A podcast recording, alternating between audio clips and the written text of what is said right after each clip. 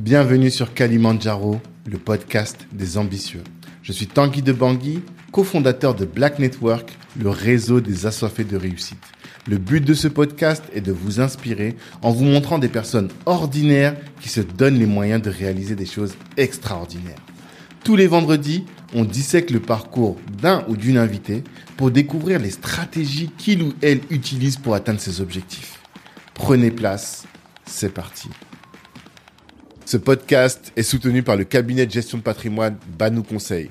Vous êtes salarié et projeté de lancer un business, faites appel à Banou Conseil et ils vous aideront à trouver un bon bien et surtout à sécuriser votre patrimoine avant de vous entreprendre, c'est important.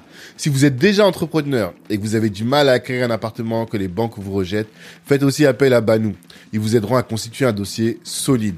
Moi, j'adore cette boîte qui est gérée avec beaucoup de science et beaucoup d'humanité. Je vous invite à écouter les épisodes 12 et 13 du podcast et là, vous comprendrez que je vous laisse entre de très bonnes mains. En plus, si vous venez de la part de Black Network, eh bien, vous aurez une réduction de 300 euros sur les frais d'honoraires. Allez-y, de notre part, vous serez bien reçu. Ciao. On est parti. Cédric, bonjour. Bonjour Tanguy. Ça va? Très très bien. Chaudement bien. Chaudement, effectivement. Là, on est en, en août 2022 à Lyon. Et à Lyon, il fait beaucoup plus chaud qu'à Paris. C'est clair, hein C'est incroyable. On est, on est dans le sud. hein. Ouais, non, mais on se rend pas compte, mais il fait très très chaud aujourd'hui. On est en pleine canicule et euh, bah, je suis très content. De, ça fait longtemps qu'on s'est pas vu. C'est clair, c'est vrai. C'est vrai. Et euh, moi, depuis depuis qu'on a lancé le podcast, je me suis toujours dit je dois faire quelque chose avec Cédric, même si toi tu te sens pas trop chaud, mais je t'ai un peu non. forcé la main. J'avoue. Je pensais pas que t'allais le dire, mais c'est. Non, soyons, soyons- le podcast c'est transparent. Ah. Et pourquoi est-ce que moi je voulais absolument qu'on fasse quelque chose ensemble Mm. C'est parce qu'on a dit Kalimandjaro c'est le podcast des ambitieux. Mhm. Et les ambitieux, c'est des personnes qui poursuivent quelque chose qui les dépasse. Mhm. Et quand on connaît, moi, comme on m'a introduit à toi, on m'a dit, faut que tu ailles parler avec le frère. Il voit, il a, il a pro- le, le projet de coloniser toute sa rue. tu vois, de transformer sa rue que avec des black business. Mhm. Et ça, pour moi, c'est quelque chose d'ambitieux. Ouais. On peut, on peut voir ça comme ça, oui. Mhm. Je peux pas te dire le contraire. C'est quoi ton ambition? À toi C'est quoi ton Kalimandjaro? Mon Kalimandjaro, euh, je veux peut-être choquer, mais euh, c'est c'est vraiment de d'atteindre une vraie richesse, une très grande richesse, Ah, une immense richesse. c'est-à-dire, à partir de combien tu considères que tu as atteint une immense richesse? Voilà, j'attendais cette euh, ce retour. En fait, il n'y a pas de mesure de, de de la richesse. Mhm. Le souci, c'est qu'on assimile la richesse à l'argent. Mhm. Et euh, moi, je considère plutôt que c'est parce que tu es riche que tu peux faire de l'argent. C'est-à-dire Et que la richesse, en fait, c'est plutôt toutes les euh, valeurs qui te permettent en fait d'exploiter tes ressources. Mhm. Et c'est ces valeurs-là que tu arrives à... c'est toutes- tes ressources, en fait, que tu arrives à, à, à transformer en richesse, Mhm. qui te permettent ensuite de faire de l'argent. Donc moi, je veux être très riche. Et donc tu veux être très riche de ressources. Voilà. Mais quand tu parles de ressources, c'est des ressources intellectuelles, des ressources... euh, Ah Alors là, euh, Cédric me montre une affiche qui est dans son bureau. Mm. Euh, on est dans les locaux de Ah, BuzzMag, sa vrai. boîte, une de, ça. ses, une de ses entités dans le cours Tolstoy. Donc si vous êtes à Lyon, Mm. allez sur le cours Tolstoy. Et il y a marqué les sept lois de la richesse, Mhm. l'équilibre, le temps. Ah, il y a le réseau. Ok. L'information, l'action, la vertu et le travail. Et donc tu veux être riche de tout ça. C'est exactement ça. En fait, mon objectif, c'est de de d'optimiser en fait ces, ces, ces différentes ressources. Ok. Parce qu'en fait, si tu arrives à optimiser toutes ces ressources-là, Mhm. bah, c'est là où tu seras vraiment euh, le- la meilleure version de toi-même. Mmh. Et c'est à ce moment-là, en fait, que tu vas, euh, tu vas avoir les bénéfices de cela. Et l'argent, c'est un bénéfice de, de, de l'exploitation de tes richesses. Ah. Ok, je vois. Tu vois Une fois que tu maîtrises tout ça, tu maîtrises ton équilibre, tu maîtrises ton temps, ton réseau, que tu as accès à la bonne information, que tu es dans l'action, que tu es un modèle de vertu et que tu travailles, Mhm. forcément l'argent va tomber. C'est clair, c'est net, Il c'est va précis. tomber en abondance. Il- il- en fonction de ce que ce que tu as fourni Mhm. euh, dans, dans dans ces ressources là. Comme C'est ça. T'as trouvé ça où? C'est c'est mon travail euh, c'est c'est moi je travaille que pour ça pour savoir. Tout- depuis petit je me dis mais c'est quoi l'argent? Comment? Pourquoi? Pourquoi les gens que je connais ils sont pauvres? Pourquoi il y en a ils sont riches? Pourquoi Mm. ils sont ils ont de l'argent? Et je me suis posé des questions depuis depuis Mm. depuis depuis. Et après j'ai lu j'ai lu pas mal Mhm. et euh, après, j'ai pu comprendre en fait qu'est-ce que c'était la vraie richesse. C'est vrai qu'il y a un vrai amalgame dessus, mais en fait, c'est pas un amalgame, c'est juste un raccourci. Ouais. D'accord. C'est juste un raccourci où on, on estime que les gens qui ont beaucoup d'argent sont riches, c'est vrai, mais c'est on, on pense que c'est parce qu'ils ont de l'argent Mhm. qu'ils sont riches, alors c'est que parce qu'ils ont développé en fait ces, ces richesses D'accord. qu'ils ont pu avoir de l'argent. Mhm. Et toi, tu penses que toutes les personnes qui ont une abondance financière Mhm. maîtrisent ces éléments Pas tous ces éléments. Ok. Justement, en fait, le, le, le principe de ces éléments, c'est que t'es pas obligé de- d'avoir euh, de, de tous les maîtriser, Mhm. mais en fonction de ce que tu vas maîtriser, tu vas avoir une certaine abondance. En fait, je me suis posé la question aussi pourquoi en fait les gens ils étaient il y en a ils étaient blindés de thunes Mhm. et ils disaient ah je suis pas heureux et tout ça. Et, et nous tu sais on, on se disait mais frérot t'as T'as tout ce qu'il faut. T'as tout ce qu'il faut, nous on est dans la merde et tu dis ouais mais c'est pas l'argent qui compte. Je dis mais Ouais. casse-toi avec ton argent. Nous, nous, nous, on veut des thunes, on veut savoir. Et en vrai c'est en, en- avec le temps Mhm. tu, tu comprends qu'en fait il y en a qui peuvent maîtriser. Par exemple ceux qui qui euh, qui disent qui, qui qui peuvent accumuler beaucoup d'argent mais qui sont pas heureux, Mhm. c'est qu'à un moment la vertu Ce n'était pas une de les. En fait ils étaient pas en, ad- en adéquation avec leur vertu et leur équilibre. Ok. Tu vois? Mhm. il y a, ils étaient, euh, voilà, ils, avaient- ils ont pas mis les limites de ce qu'ils pouvaient faire. Et Mhm. du coup, ça leur a, il y a un moment donné, ils étaient pas en adéquation avec, euh, avec ce Mhm. qu'ils faisaient. Et du coup, ils ont pu accumuler quand même l'argent parce que peut-être qu'ils ont beaucoup fait de travail, ils ont Mhm. beaucoup travaillé. Peut-être qu'ils avaient un réseau euh, qu'ils ont su exploiter, ils ont bien géré leur temps, Mhm. mais ils n'ont pas eu ni l'équilibre ni, euh, ni la vertu. Donc pour profiter de ton argent de manière équilibre et de manière pérenne, c'est-à-dire sur le long terme, tu Ouais. penses qu'il faut maîtriser, Je pense. être assez équilibré sur ces sept Sur- ah, exactement. Ouais. Je pense que c'est ça. Mais tu, tu, tu te souviens pas de, de la source précise de ces sept lois-là, par exemple? Est-ce que c'est un auteur en particulier Euh, Non, ou- non, non. Ça, c'est toi qui l'as fait C'est mon futur livre, ça. Ah, c'est toi Bah oui. Ah Ah, ça c'est. Après, je me suis inspiré de tout ce que j'ai lu, de tout ce que j'ai pu voir, euh, des différents livres que j'ai vus, des trucs d'Adam Smith, de Mhm. de de de de- de- de- d'Aristote, de, de Kiyosaki. De, Mhm. euh, je me suis inspiré de tout ça, de voilà. Et puis après, j'en ai fait ma propre conclusion. Ok. D'accord. De, de Robert Greene aussi. Je regardais un peu tout, du pouvoir. tu vois. Mhm. Et euh, bon, après, je me suis dit, je me suis mis ces petites lois pour voir en fait euh, comment je veux évoluer, tu vois. Parce que, Mhm. en vrai, au début, je cherchais que la thune, l'argent. Mhm. Je cherchais La ça, l'argent. je me disais, en fait, comme on, on a, tu vois, comme on a des modèles, euh, enfin, comment je veux dire. Comme tu vois tes parents ils galèrent, ils ont pas ça, toi tu penses que c'est vraiment le tu dois tu penses que c'est ça l'ultime pouvoir qui va te Mhm. permettre de sortir de ça de, de ça. Mhm. Et au final, tu te rends compte que tes parents n'étaient pas si pauvres, en fait. Ils avaient des revenus et tout ça, mais ils n'ont pas su gérer. Il y a un truc qui allait pas là-dedans, tu vois. Mhm, mhm. Et tu essayes de voir qu'est-ce qui peut te permettre d'être heureux, d'être bien, d'être euh, d'être euh, d'être en paix avec toi-même, Mhm. tu vois. Et en vrai, plus tu plus tu cherches à améliorer ces éléments-là, Mhm. plus euh, plus t'as des bénéfices de ouf. Mhm. plus t'as, tu vois, euh, moi je sais mes, je sais mes déficits, tu vois, comme je t'ai dit, moi le réseau, je parle qu'avec des racailles comme moi. des- t'a- T'assumes ton statut de Kaira.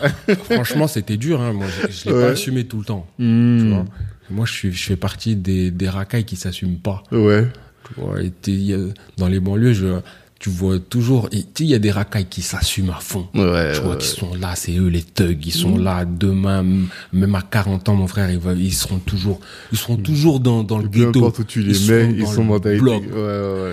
Il y a, il y a des autres, c'est les suiveurs des ghetto youth, tu Mhm. vois, ils sont là, ils suivent un peu le, le troupeau, tu vois. Mhm. C'est pas vraiment, ils sont pas méchants, mais tu vois, ils suivent parce qu'ils savent que c'est, c'est mieux d'être comme ça, tu vois. Il y a, il y a aussi le ghetto youth, que celui qui connaît, tu vois, Mhm. mais il se dit, lui, la porte de sortie, c'est les études. Ouais. Lui, il est là, il connaît, il veut pas trop traîner, il veut pas Mhm. trop influencer, il veut pas avoir de, il veut pas avoir de tâches sur son dossier, tu Mhm, vois, mais il connaît, tu vois. Et moi, j'étais plus, je faisais plus partie de cela. Ok. Et, et, et au début, tu vois, je disais, non, mais moi, je veux pas finir comme ça. En vrai, j'ai, j'ai eu que des contre-exemples. Mhm. Et c'est grâce à ces contre-exemples que j'ai toujours voulu évoluer, tu vois. Mhm. Et au début, je me disais, mais c'est pas ça, c'est pas ça la vie. Moi, je veux voir ailleurs, je veux voir les gens, je veux voir, euh, je veux voir comment, pourquoi lui, dans, dans sa villa, il a sa villa, Mhm. comment lui, il a sa piscine, et moi, je suis, quoi. tu vois, je veux comprendre comment. Mhm. Et je me disais, peut-être que c'est une, une attitude, c'est à cause de mon attitude. Donc, au début, je la refoulais, cette attitude. Ah, ok. Et Tu t'as vois. compris qu'au final, à quel moment, qu'est-ce qui t'a fait comprendre que c'était pas ça le problème? C'est pas euh, un problème d'attitude. Franchement, j'ai j'ai pris du temps. à le En fait, c'est- c'est c'est comme quand euh, quand tu découvres que t'es noir euh, dans, dans une classe où il y a que des blancs. tu vois. Ouais, ouais, c'est pas toi qui le vois, c'est que les gens, en fait, ils- c'est eux qui te le font remarquer. Ouais. Et du coup, en fait, c'est la première chose qui, qui te font remarquer à chaque fois qu'ils vont te parler. Mhm. Du coup, après, tu dis, Pff, Ouais, ça sert à rien que je prenne la franchement, vraiment, arrête, de, arrête de te défriser les cheveux. Et tu veux, tu- non, je parle, c'est- c'est pas pour, euh, je l'ai jamais fait, hein, mais c'est pour tous les gros qui l'ont fait avant, Ouais, tu ouais, vois. ouais. Arrête On de, arrête de mettre tes lentilles bleues. C'est bon, Mhm. frérot. Assume ce que t'es Ouais, et, et vous- trouve la force, tu vois. c'est ça. Trouve la, trouve ce que, qu'est-ce, quelle est ta Ouais, force, tu vois. Serre-toi, serre-t'en comme Ouais. étant une force. Mais Euh, j'avoue aussi, c'est les films aussi qui m'ont beaucoup aidé. Ah, Il y a un des films qui m'a aidé, ça n'a rien à voir, hein, ce que je veux dire. Tu vas dire, mais de quoi il parle vas-y. C'est. Battle Royale. J'ai pas vu. Ah, si, c'est, non. C'est un. C'est un film coréen à l'époque qui Ah ouais, sorti, tu vois. non, C'est un peu le, le, le- la source de Hunger Game et tout ça. Ok, d'accord. Hunger, euh, ouais, c'est Hunger Game, Hunger ouais. Game, pardon. Mhm. Tu vas voir mon anglais, Non, y a pas de souci. frérot. Moi aussi. Laisse tomber. Mais- Euh, déjà, le français, j'ai- du mal. Ah, toi, tu parles bien. Tu dis ça à chaque fois, mais tu parles très bien. Mais alors, attends. En quoi? Quel- En quoi ce film-là, Battle Royale, a eu un impact? Battle Royale, en fait, ça a eu un, un- franchement un impact de ouf parce qu'en gros, euh, la synopsis, c'est que c'est des jeunes. euh, bon, bon, bref, je te raconte pas l'histoire, mais en fait, chacun, ils ont, ils ont un- une arme. Et ils doivent euh, se sortir du d'un d'un sorte de labyrinthe où tous ils sont enfermés et il y en a qu'un qui peuvent sortir. En gros c'est ça tu vois. Mhm. Mais euh, dans la distribution des armes il y en a ils peuvent avoir des euh, des calaches il y en a ils ont un- il y en a ils, Un cutter. il y en a ils ont un cutter il y en a ils ont une cuillère et ils doivent s'en sortir avec ça. Ah. On n'est pas, pas à armes égales, quoi. personne n'est à armes égales Mhm. et en fait euh, tu dois t'en sortir avec ce que t'as D'accord. quand j'ai vu ça, j'ai fait, ah, mais c'est un truc de ouf. Le Mhm. gars, il a fait une, il y a un parallèle avec notre vie. C'est c'est- c'est abusé. Et celui qui gagne à la fin, c'est celui euh, sur lequel tu aurais jamais misé, tu Et vois. c'est vrai que ça arrive parfois, ça. Tu vois. Donc je me dis, mais en vrai, frérot, la vie, c'est ça. Mhm. Toi, peut-être que t'as pas, t'as pas eu les mêmes armes que celui qui a sa piscine et tout ça, mais maintenant, qu'est-ce que tu vas faire avec ce que t'as? Et, Mhm. et déjà, quelles sont tes armes? Mhm. le, le souci de la banlieue, c'est qu'on on, on- on comprend pas nos armes. On sait Tout pas à fait. quelles sont nos armes. On sait pas quelles sont nos, nos, nos qualités. Ce Mhm. qui peut en fait nous différencier des autres. Mhm. C'est sur quoi on peut s'appuyer finalement pour sur- réussir. pour réussir, tu vois. Euh, et euh, ouais, à partir de ce film-là, et après aussi avec la musique, j'ai vu en fait que c'était même mieux d'être différent. Ouais. C'était même un avantage d'être différent. Mhm. C'était même euh, ouais, c'était un vrai avantage de penser différemment, de voir les choses différemment. Mhm. Le seul, le seul, la seule chose qui fait que par exemple un banlieusard il réussit pas, c'est qu'il reste en fait dans son environnement. Mhm. Et le tout, c'est d'aller voir d'autres environnements, d'aller voir comment ça se passe à côté. Et avant, moi, j'ai- j'aime- j'ai beaucoup aimé le voyage. Et mon premier voyage, en fait, c'est- en vrai quand t'es dans un quartier, Mhm. Tu vois, tu as des bâtiments. Hmm. Bah, moi, mon premier voyage, c'est quand je suis allé dans l'autre bâtiment. tu vois pas? J'ai vu qu'il y avait déjà une autre gamberge, c'était pas même pareil, il y avait pas ouais. les mêmes odeurs, il y avait Oui, pas les oui. mêmes trucs. Donc, en fait, à chaque fois, j'ai voulu voir d'autres bâtiments, d'autres quartiers, d'autres machins. Et t'apprends pas mal de, de choses là-dedans, tu vois. Et tu vois Les a- voyages forment la jeunesse. c'est dingue comment ça, ça, mais c'est fou comment ça forme. Hmm. Encore faut-il avoir quand même une ouverture d'esprit. Oui, faut pas que tu sois en mode fermé quand tu sortes, mais Grave. Faut pas voyager en mode français où tu vas au Maroc en, en, tu voulant manger des Ouais. pâtes et tu vois. Ouais, ouais, Il faut, faut vraiment que tu sois dans un dans une t'imprègnes. ouverture d'esprit. toi, tu vas apprendre des choses. des autres, ouais. D'accord. Euh, Ça a été long là comme. euh, comme ouais, réponse, mais hein, c'est ça qu'on aime. C'est, tu sais que nous, faut qu'on sorte de là, Mhm. qu'on ait pris tout le savoir de Cédric Carmel, tu vois? Faut Donc, je euh, donne, je donne. qui donne reçoit au nom de Jésus. Exactement. Amen. ou Jassav, comme on dit, tu. J'assave, j'assave. Donc, euh, comment tu te, comment tu te présentes? Pour quelqu'un qui te connaît pas, voilà. Qui est Cédric? Oh là là. Euh, comment je me présente? Bah, comme un commerçant. Mhm. Toi, t'es définitivement un commerçant. Ah, vrai de vrai. C'est quoi ouais. pour toi un commerçant? Euh, une personne qui fait des actes de commerce. C'est-à-dire? Qui. Des actes de commerce, c'est-à-dire qui. Qui est le lien entre euh, un distributeur, un fournisseur, un fabricant et un client. Ok, d'accord. Voilà. Mais quand on parle souvent, toi et moi, de commerce, Mhm. euh, toi, tu parles surtout de commerce physique. Oui. Et toi, tu te définis plutôt comme quelqu'un qui va exploiter des unités commerciales, C'est exactement ça. C'est oui. ça. Ouais. Exactement. Oui, c'est ça. Je, je peux je peux rien redire à ça. C'est très clair. Tu, tu m'as mieux défini. Merci. Non, mais c'est l'impression, en tout cas, sur la notion de commerçant. Oui, c'est ça. Parce que, par exemple, moi, si des gens disent que je suis entrepreneur, Mhm. mais j'ai pas du tout de point physique. Mm. Moi, je veux faire de la mise en relation, Mm. de la... et je vais pas avoir ce rapport-là avec euh, les, les, les murs. Alors que toi, je te sens très ancré dans de la concrétisation matérielle de l'entrepreneuriat que tu développes. Pourquoi Pourquoi? Parce que je suis un commerçant un peu aussi peut-être à l'ancienne. Ouais. Pour moi, le commerce, c'est ça. C'est le, c'est, c'est là où j'ai, j'ai eu euh, mes premières émotions relationnelles. Ok. on va dire. Tu sais, c'est dans un lieu, dans des, quand j'allais dans les épiceries, j'avais des odeurs. C'est grâce au, au commerce que j'ai voulu voyager. Hmm. C'est grâce au voyage que j'ai fait du commerce. Tu vois, la, la Mmh. boucle elle est là-dedans. Tu vois. D'accord. Donc pour moi, c'est le commerce, c'est c'est- vraiment un lieu d'échange. Mhm.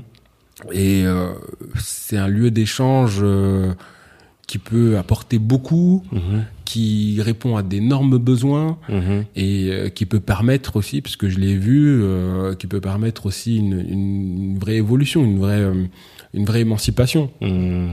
de tout le monde, tu vois. D'accord. Donc pour moi, effectivement, c'est physique. Et, euh, et c'est le plus, pour moi, c'est le plus vieux métier du monde, Tout à fait. tu vois? Ça fait partie des. Après, celui qu'on connaît tous, peut-être. Ouais. je vois pas à quoi tu fais référence. Moi, moi non plus, moi non plus. Mais c'est le, le plus vieux métier du monde. en tout cas. Et alors aujourd'hui, euh, on va parler de l'univers, ton univers commercial. Mhm. Il se développe à travers quelles activités? Aujourd'hui, euh, l'univers commercial, enfin, j'ai, euh,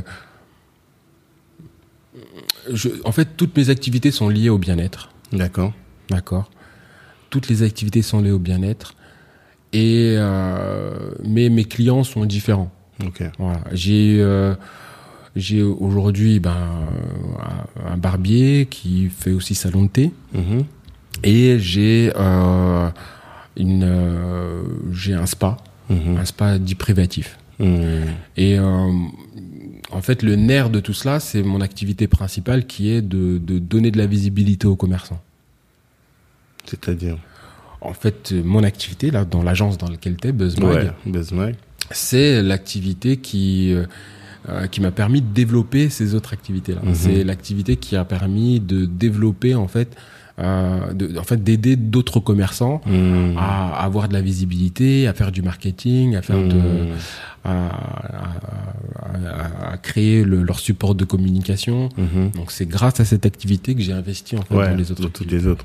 Et comment t'es arrivé à ça? Parce que hum, il me semble qu'avant t'as commencé dans le monde du hip-hop, c'est ça?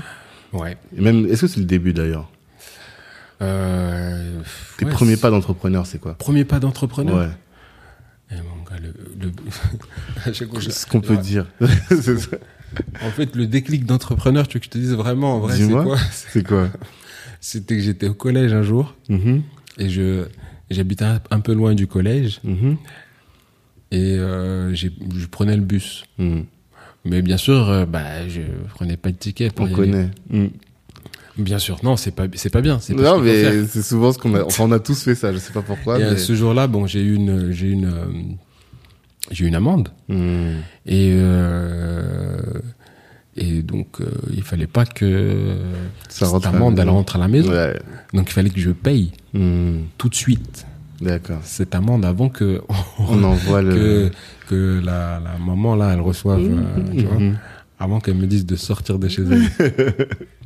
Donc en fait, c'est là où j'ai eu le déclic où en fait j'étais il fallait que j'aille chercher vite de l'argent Mhm. et je c'est là où j'ai vraiment réfléchi à ce que je pouvais faire, comment et quel était mon environnement et comment je pouvais répondre à à, à quel besoin. Ah.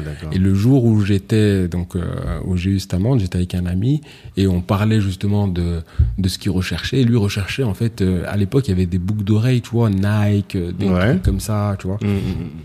Et euh, il s'avère que je savais où on pouvait les trouver Oui. et que lui il savait pas tout simplement. Ah, Donc en fait j'ai racheté des produits ok. à un, à un fournisseur Mhm. et je lui ai revendu. En faisant ta Non, et, en et non seulement en fait j'ai pu payer mon amende et j'avais encore des sous. Mhm. Et là, j'ai eu un. J'ai eu, Une un- révélation. j'ai eu une vraie révélation. J'ai fait, en c'est- top. J'ai- Non seulement je me suis sorti de la merde, Mhm. et en plus, je peux acheter mes bonbons avec, avec. je peux acheter mes trucs avec. Mhm. J'ai voulu faire ça tout le temps. D'accord. Et donc, du coup, bah, à chaque fois, j'achetais, je revendais déjà dans le quartier, mais en tant que, voilà, en, en, receleur, tu vois, comme Mhm. tous les, comme, euh, comme euh, une partie des, des banlieusards dont on parlait tout à l'heure, tu vois. Il y en a, ils font que ça, il y en a, ils, ils volent, il y en a, ils, ils fourguent, il y en a, ils travaillent, et il y en a, ils recèlent, ils trouvent. Et c'est ça la beauté aussi du, du banlieusard. En fait, c'est que il va chercher des solutions, pas forcément, euh, comment j'allais dire, c'est pas forcément que c'est illicite, mais c'est que c'est en dehors du cadre. Voilà. En ça. fait, quand tu es en banlieue, tu apprends à, à réfléchir en dehors du cadre. T'es dans le hustle, au sens strict. T'es dans le vrai hustle dans le sens strip. Mhm. C'est exactement ça, tu vois. Mhm, Mais dans le sens où tu vas devoir te débrouiller, chercher. Ouais. Et, là, la limite de- du hustle, Mhm. c'est que tu le fais sur du court terme. Ouais. C'est la seule limite du hustle. Mais en fait, tant que le hustle, c'est plus une mentalité qu'un- qu'une activité. hein. Mhm. Mais la mentalité du hustle, c'est qu'il il cherche vite, il doit vite prendre Mhm. et il doit vite gagner. Mhm, mhm. Et ben cette mentalité, c'est ce qui fait qu'après, ben, ben je, me suis, dans l'entrepreneuriat. je me suis lancé dans dans dans d'autres activités j'achetais machin. Après, Mhm. je, je revendais, je gardais un peu, je rachetais plus gros, tac tac tac, etc. D'accord. Et euh, moi, on m'a dit que vous avez fait votre nom, toi, ton frère et toi, Mhm. euh, dans la place ici à Lyon, Mhm. avec euh, ce concept-là de 6-9 Latrique Ouais. et des- la boutique que vous avez créée. C'est ça, ouais, exact. En fait, comment ça s'est passé Mon frère, c'est un rappeur. D'accord. Voilà, tu vois. Il aimait bien le rap et tout ça. Et moi, je voulais. bah, je suis le grand frère, donc je voulais aussi, tu vois, Mhm. l'aider à faire en sorte qu'il ait sa réputation. Parce qu'en fait, un des processus ici qui est intéressant dans la banlieue, c'est que parmi les activités que tu choisis de faire, Mhm. si tu veux exceller, il faut que les gens reconnaissent en fait ton savoir-faire. Ouais. Ça aussi, c'est quelque chose que j'ai appris, que j'ai j'ai j'ai euh, j'ai dupliqué dans le commerce. Mhm. Tu vois, ce dont on parlait euh, en off tout à l'heure, Ouais. c'est qu'en fait, il faut qu'on reconnaisse ton savoir-faire pour Ouais. que tu puisses euh, vendre en fait ce savoir-faire. Tout à fait. Et Et euh, mon frère, lui, euh, c'était, lui, il était plus du côté vraiment raclure, racaille, euh, tu Ah vois, ouais? dur, dur, dur. D'accord. Et j'avais peur de ça, tu vois. Donc dès que j'ai vu qu'il avait une petite, euh, Un talent. euh, un petit talent, toi, musical, j'ai dit viens, Mmh, mets-toi là-dedans plutôt, tu vois, parce que j'ai, tu sais, quand ça va tirer, moi je serai pas peut-être là, tu Mmh. vois, ça va être un peu chaud, tu vois. Ok. Mais lui, c'est thug, thug, thug life. D'accord. Lui, c'est encore ça. tu vois. Hmm. Mais en, en vie de famille maintenant, tu vois. Mais thug life, Ok. Ah, c'est marrant parce que quand on le voit, rien à voir, tu ouais, vois. on dirait pas. Mais Ok. voilà. C'est souvent ça, hein. c'est souvent ceux Ouais, qu'on dirait pas qui, Mm. tu vois, ceux qui crient là, qui gueulent, on On sait, on sait qui c'est. Ouais. Mon père dit, les tonneaux vides font beaucoup de bruit. Amen. Ouais. il dit, il dit, la, il dit la, la bonne, la bonne chose. Nous, on dit autre chose, mais c'est pas, c'est, c'est, je peux pas te le dire au micro. D'accord. Voilà. Ah, je crois que tu m'avais dit. en plus. Ok. Bon, on continue. On continue. euh, et du coup, ben voilà, j'ai, j'ai voulu développer un petit peu, euh, en gros, sa carrière. Enfin, sa carrière. Nous, ouais, on voyait pas de carrière. En fait, je- moi, à la base, je voulais simplement faire en sorte que sa réputation, elle se fasse à Lyon. Mhm. Et donc, j'ai essayé de chercher des moyens de faire en sorte que euh, on puisse reconnaître en fait ce talent-là. Ok. Comment? Et ben, euh, justement, en m'occupant de de forger un petit peu le personnage, Mhm. de Tu l'as managé, du coup. de voilà. Là, je te parle avec les termes que j'ai maintenant, mais ouais, bien sûr. pas du tout que c'était ça. pas du tout, cette- mais c'est toujours ça. hein. Tu vois, donc on a forgé le personnage, on a ident- identifié son persona. Nous avons ensuite établi. le- Je vois très bien. tu vois le délire. En fait, Ouais, on a, on a- et surtout à l'époque, ce qui était intéressant, c'est que euh, bah, le rap, il était pas existant en France. tu vois. Enfin, à Lyon, pardon. Hmm. On, on écoutait beaucoup de rap euh, parisien. Ouais. Et il y avait un essor avec, euh, il commençait à avoir un essor euh, un peu avec après la vague d'Alibi Montana, tu vois, Oui, je me souviens. où c'était le rap de rue, Oui. euh, tu vois. Lui, quand il est arrivé, lui c'est un game changer, Alibi Montana. C'est lui Tu qui penses? totalement. Les gens, ils Menace record. ils ont pas compris comment lui il a eu un impact. Quand il a sorti son son double album là, Ouais.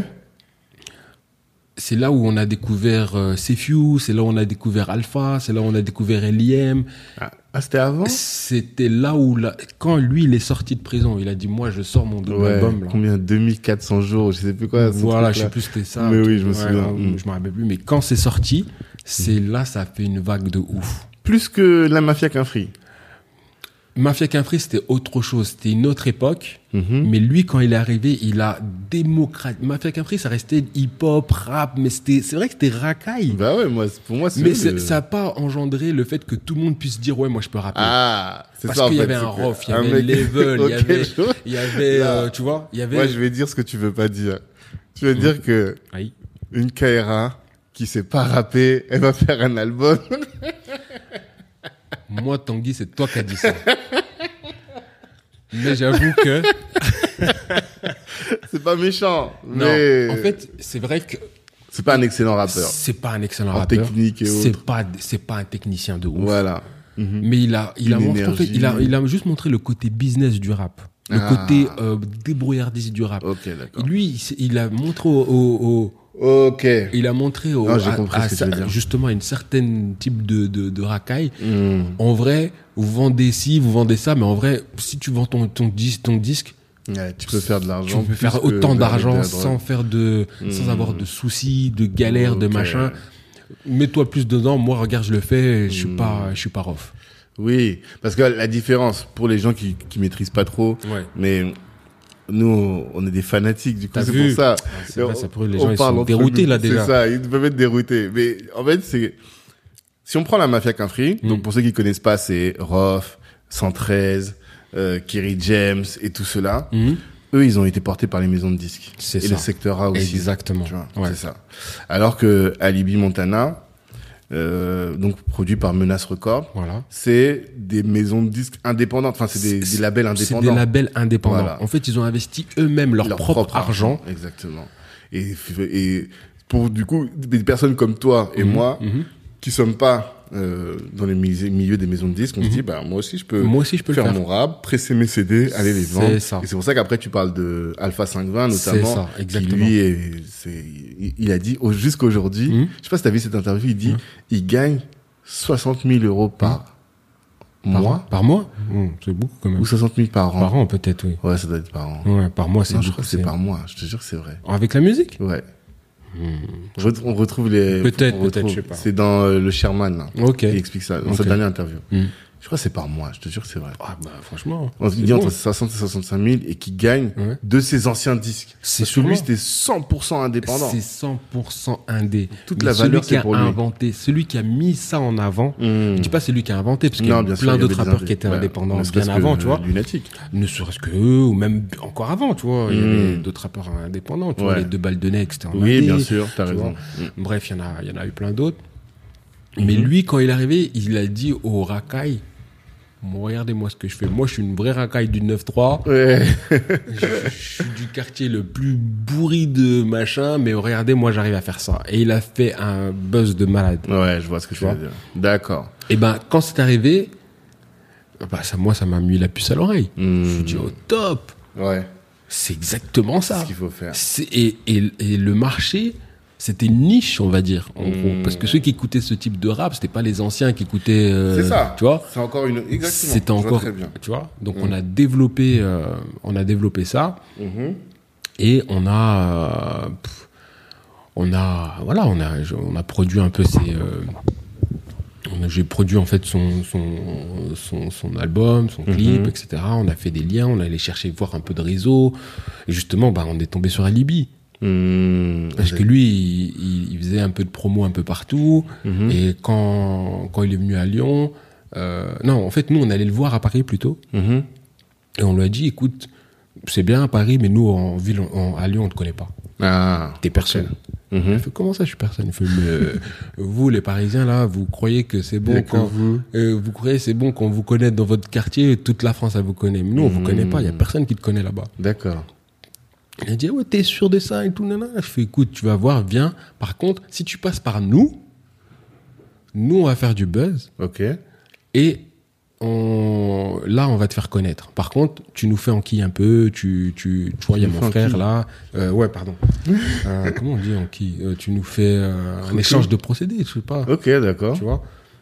Ok. Ouais, c'est ça, en gros. Tu fais croquer, quoi. Tu fais croquer, voilà. Ok, d'accord. Hmm. Ah, vous- vous- Ah, vous avez votre. je Voilà, sais qu'à Lyon, il y a vraiment. Vous avez votre langage. propre Là, je me retiens, j'arrive pas trop. Tu vois, j'essaie de parler un vrai parce que je sais que ton, ton audimat, euh, Non, mais. il a une certaine culture.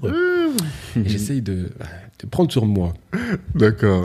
Euh, du coup, ouais, voilà. Donc, on, on lui a, on a fait un échange de bons procédés, tu vois. En, Mhm. en gros, il nous a, euh, lui, il nous a franchement mis en contact avec pas mal de gens là-bas, D'accord. avec les gars de Nouvelle Donne, avec euh, justement Ah, Eminem, l'ancienne. euh, avec euh, avec euh, avec Alpha, etc., etc. En Mais alors, c'était quoi le deal? C'était. Le deal, c'est qu'on, qu'on, en fait, qu'on lui fasse une petite renommée sur Lyon, sur la région Rhône-Alpes, en Ok, fait, plutôt. d'accord. Donc, en fait, on a organisé son, sa promotion. C'est la Mhm. première- en fait, on, on, on a fait, ouais, on a fait une campagne de marketing. On savait pas ce que Mhm. c'était, nous, à l'époque. Ouais, ouais. On a fait une campagne de marketing pour, l'al- pour son album. Vous, vous êtes juste dit, voilà, on va faire du bruit dans notre. voilà, dans exactement. Lui, il avait album. des affiches, donc Mhm.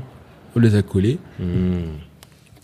On a fait une petite rencontre et tout ça avec les artistes, avec les, euh, avec son public, etc. On a communiqué et ça a cartonné. Ah. Quand il est parti, il a dit oh, si vous voulez aller en région Rhône-Alpes, Saint-Etienne, Lyon, bah, passez par eux. Ah, d'accord. Ok. Et c'est lui qui a. Et nous, à l'époque, on disait toujours ouais, euh, on va mettre la trique à tout le monde, on va faire ci. Il disait mais c'est quoi la trique? Fait C'est notre ex- notre expression, tu vois. En Mhm. gros, euh, en gros 6-9 c'était la trique, c'est tu vois. Et la trick, c'est quoi? Ça veut dire quoi? C'est mettre une disquette C'est La trique, ouais. c'est- motiver les gens À la base, c'est un terme qu'on utilisait nous à Saint-Priest. Euh, ouais, vraiment pour dire ouais, on, on te met à l'amende en vrai. Ah, d'accord. On te met, on- quand je te mets la trique, je te mets à l'amende. Ok. Et l'histoire, c'est les anciens, en fait, qui, qui sortaient de la rate à l'époque, euh, qui sortaient, pardon, de, Du- de prison. de prison, Mhm. voilà, et qui, c'était vraiment des anciens, parce que par exemple, Givor, Mhm. c'était un lieu de trick à l'époque. De trick. En fait, c'était euh, la Trix- une petite ville entre Lyon et Saint-Etienne. Exactement. En fait, euh, la trick, c'était un terme juridique euh, du, euh, j'allais dire du Moyen Âge, mais non, c'est beaucoup plus récent, euh, où en fait on mettait tous les banlieusards qui étaient inappropriés à la vie sociale. Ah ouais? Ouais. D'accord. Donc en fait, ils avaient une sentence, et cette sentence, on disait la trick. Ok. Donc la T-R-I-Q-U-E. Ok. E. Et on mettait dans des lieux de trick. Ok. dans des lieux en fait qui qui leur voilà qui les éloignaient en fait de la vie sociale. Hmm, comme au bagne, quoi. C'était le bagne, Ok. c'est ça. Et, en- et les gens entre entre euh, entre prisonniers quand quand quelqu'un disait ouais t'es là pourquoi? Il disait Ouais, moi on m'a mis la trique Hmm. c'est à dire qu'en fait on lui a on, on- on l'avait un peu soumis on l'avait mis Hmm, tu vois, là, ok. tu vois. donc les gens ils disaient ah lui on t'a mis la trique Ah. et lui disait tu vois Ok, Voilà. je comprends. en gros c'était comme ça Ok. et donc le bagne c'est parisien et la trique c'est c'est euh, c'est lyonnais Ok. c'est parisien et, non marseillais c'est encore un autre truc mais en tout cas euh, dans la région ici on ne dit disait pas le bagne on disait on te met à la trique Ok. on te met la trique Hmm. et du coup les anciens ils ont ils ont perduré mais ça s'est retourné en gros au lieu que tu vois comme tous les termes de, de Oui. Baudelaire, des fois on retourne en fait, on se l'approprie et on se dit ben voilà maintenant c'est moi je te mets la trique Ok, d'accord. tu vois Ok, et donc c'est devenu une expression Et chez c'est vous. devenu une expression Et chez nous Montana, il entendait tout le temps ça il dit, entendait mais- tout le temps ça, Mm. machin. Et donc lui, en, en même temps, il faisait ses t-shirts. Il nous a, il nous a, il nous a dit, ben tenez, si vous avez des t-shirts, essayez de les vendre. Mm. Donc nous, on les vendait main à main, on en vendait un peu, on faisait notre gratte, on lui redonnait, tranquille. Mm-hmm. Et puis ensuite, on a fait, mais attends, mais oh ça part ces t-shirts là. Hmm. Oh ça part ces CD là. Hmm. Après, j'ai vu ça, je me disais, putain, mais nous, on fait du son. Mais c'est bien, c'est au moins la réputation du Franjo, elle est faite, elle Ouais. est bien. Mais là, je vois le, le gars à Libye, là, il fait des thunes, frérot, avec son truc. Toi, Et tu en fait, passer de l'argent. et moi, je, je- ce que je lui donne, je prends que un pourcentage, Ouais, et c'est déjà pas mal, tu vois. Mhm. Mais si maintenant je fais mon propre truc, moi, Hmm. est-ce que ça va pas marcher? Ouais. Donc c'est là, après, on a commencé à faire nos CD, j'ai vu. Et Mhm. en fait, pour euh, résumer, on a fait nos CD, mais on s'est aperçu que les t-shirts, c'était beaucoup plus rentable que la musique. Mais que la musique, c'était un vrai moyen promotionnel pour vendre Ouais, les t-shirts. C'est ça. Donc on a continué à faire de la musique Mhm. tout en développant les t-shirts. Hmm. La musique rapportait pas. Pas autant que ça, en tout cas. En fait, la musique, c'est pour moi vraiment, c'est un, c'est, un vrai outil promotionnel. Ouais. Comme le podcast. C'est comme le podcast, comme le YouTube, c'est, Mhm. c'est, du contenu en fait. Mhm. Tu fais du Exactement. contenu au- pour, tes, pour ta clientèle. Ouais. Et du coup, euh, par contre, si tu rien à vendre au-delà de, de ta prestation scénique, de, de, de ton merchandising, bah, tu fais pas beaucoup de thunes. Ouais. Même aujourd'hui. Hmm. La seule chose qui a peut-être un peu changé la donne, c'est le streaming, mais même faut aujourd'hui, il faut beaucoup de Ouais. masse pour vraiment rentrer de l'argent. Alors qu'un concert, bah, ça te rapporte et tout ça. Donc il faut Hmm. quand même avoir. En fait, ça met en avant toutes les autres qualités. Donc quand on a compris ça, Mhm. on s'est dit mais en fait les t-shirts ça rapporte, on fait ça, on a mis en avant, tu Mhm. vois toujours en adéquation avec le notre persona et Mhm. la et euh, Votre et marché. notre votre- marché, nous avons développé. euh, Je vois pas? très bien. Je vois très bien. Et du coup, voilà, ça, hum, le, le fait qu'on qu'on avait cette relation entre Paris, euh, euh, Lyon, Marseille, tu vois, qu'on développe en fait un peu les artistes des, des autres villes dans la région avec un bon échange de procédés, bah, ça a créé la réputation et c'est ça qui a permis de, de créer vraiment une- un engouement sur, sur ça. Et de là, comment on vendait les t-shirts bah, il me fallait un- je me dis bon c'est vrai on les vend un peu partout mais si tu avais ta propre boutique ce serait pas mal tu vois Hmm. donc après on a Vous avez ouvert une boutique. on a ouvert une boutique après être passé par l'une d'un d'un grand tonton qui nous a fait qui nous a ouvert les portes de, son avant il y avait des boutiques de jamaïcains là Mhm. tonton Ernest c'est lui qui nous a Mhm. Il nous a ouvert les portes il a Vous vu des petits jeunes motivés on déposait ses t-shirts au début on déposait ses t-shirts Hmm. après, il nous a dit, oh, si vous voulez rester, bah vas-y, je vous laisse l'étage. Après l'étage, il nous disait, bien, bon, si vous voulez gérer, euh, gérez. Hmm. Et après qu'on s'est aperçu qu'en fait, il nous faisait payer tout le loyer, on s'est dit, oh, tonton, là, t'abuses, c'est bien, c'est bien, mais là, on, c'est nous, on a payé tout ton loyer depuis ces années-là. Nous, moi, je croyais qu'on faisait moite-moite. Tu fais, oui, mais c'est ça, les affaires. mais, en fait, au début, on, s- on s'est dit, Ouah, c'est, c'est une arnaque, mais en vrai, il nous a montré que Ouais. on était capable de payer un loyer tout seul Hmm. avec nos propres produits. Hmm. Et c'est là où on s'est dit, bah, tonton, qu'est-ce qu'on fait? Viens, on développe, on fait à fond et tout ça. Lui, il voulait son truc avec les Jamaïcains. On s'est dit, bon, tonton, on se serre la main, merci pour tout ce que tu nous as donné. Mhm. Euh, franchement, on a bien compris comment ça fonctionnait. Maintenant, on va faire notre, notre propre magasin. Est-ce que tu nous autorises à faire Allez, allez. Allez-y. Petit, allez-y, on Ouais, ouvre notre cool. magasin. Juste en face. Euh, Là, là, non. Ah, ici Au Court Tolstoy. Ah, c'était déjà dans le. Court Tolstoy. Ah oui, c'est vrai, tu m'avais dit au début, à l'entrée du cours. Voilà, Ouais, à l'entrée ouais, du c'est Court vrai. Tolstoy. Ok, d'accord. Et du coup, bah, on a développé, euh, on a Ça tournait combien ça en chiffre d'affaires? Te Franchement, souviens un peu? nous, je m'en souviens très bien. On faisait, Mhm. à l'année, on faisait à peu près 200 à 250 000 euros en, en t-shirt, ouais. Mais non, En vente. Mais c'est, dingue. mais c'est énorme. C'est énorme. Après, on vendait.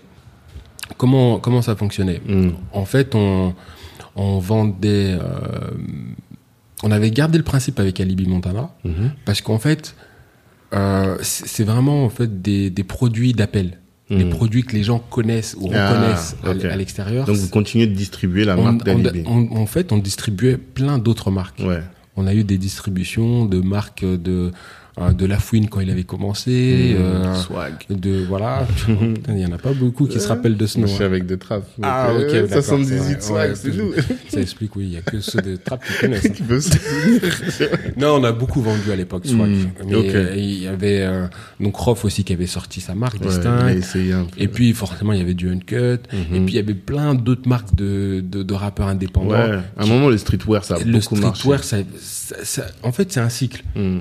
Quand je te dis que la musique ça m'a tout appris, Mhm. les cycles, les personas, le merchandising, comment se Mhm. différencier pour pouvoir être dit, pour pour pouvoir euh, sortir, Mhm. euh, faire en sorte de, de, de se placer, euh, de, de faire de la communication, d'identifier en fait son client. Et ben tout ça j'ai appris grâce à la musique, mais sans en mettre un mot marketing. En fait, c'est comme si j'avais fait mes études sur terrain. Ouais. Et ensuite, quand j'ai euh, lu des, des livres de marketing, je me suis dit, en fait, c'est ça. mais En fait, le persona, en fait, c'est si. T'as mis des noms J'ai mis des noms sur à ces choses que tu pratiquais. Exactement. Ok, d'accord. Exactement. Mm. Et Et c'est là- 250 000, c'est énorme. C'est-à-dire que, euh, parce que je pense que tu es en train d'expliquer un peu le- la répartition. Voilà, la Tu faisais, tu vendais une bonne partie des vêtements des autres, Ouais. et toi tu faisais ton, ton, ton chiffre sur les vêtements que vous, vous produisiez. quoi. Exactement. En fait, tu vois, c'est là aussi on a appris le, le 20-80. Ah oui, c'est vrai que c'est toi qui m'as parlé beaucoup de cette règle. Ouais, très- parce qu'en fait, c'était tellement, c'était franchement, c'était évi- en fait, en gros, c'était une évidence. On le voyait tel Mhm. quel. Il y avait 20% de notre, euh, de notre mar- de, de nos marchandises qui faisaient 80% de, nos, de notre chiffre d'affaires. Mmh. Tu vois. Et, euh, et 80% du reste, tout le reste, ça faisait que 20% du chiffre. En fait, les quatre, et ce qui, et ce qui était hallucinant, c'était que les 20%, c'était notre propre marque. Parce qu'on faisait des marges beaucoup plus importantes Mmh. avec nos marques. Et le reste, tout ce qu'on distribuait, comme les gens avaient déjà des références tarifaires, on pouvait pas faire des marges de ouf. Ouais. Donc en fait, ça faisait du chiffre d'affaires, Et puis ça a attiré les gens. ça attirait les gens. Mm. Mais quand les gens y venaient, eh ben ils ressortaient aussi avec leurs t-shirts Ouais. 19, avec les avec euh, les, Les CD, euh, les CD piment rouge, avec euh, tout ça, tu vois. Et, ça, c'est des choses qu'on maîtrisait, avec lesquelles on faisait des marges x 10, fois, tu vois. Donc c'est là où on a compris, on s'est dit mais en fait il faut développer ça à fond. Donc toi tu et, et je sais moi parce que là on parle de, de, de ta boutique de l'époque oui. mais tu encore récemment tu m'en parlais hein, je me Mhm. souviens euh, 80 20 donc 80% de ton business Mhm. Et fait par 20% de, de, de, tes produits d'un produit ou de tes clients, on va dire. Mmh. Tu vois. ok Et c'est quand on parle de persona, de machin, etc. En fait, on a une seule type de, on a toujours un type assez général de son de son client. ouais Après, il y, a- il y a des petites, euh, on va dire, il y a des, euh, voilà, des, comment on peut appeler ça?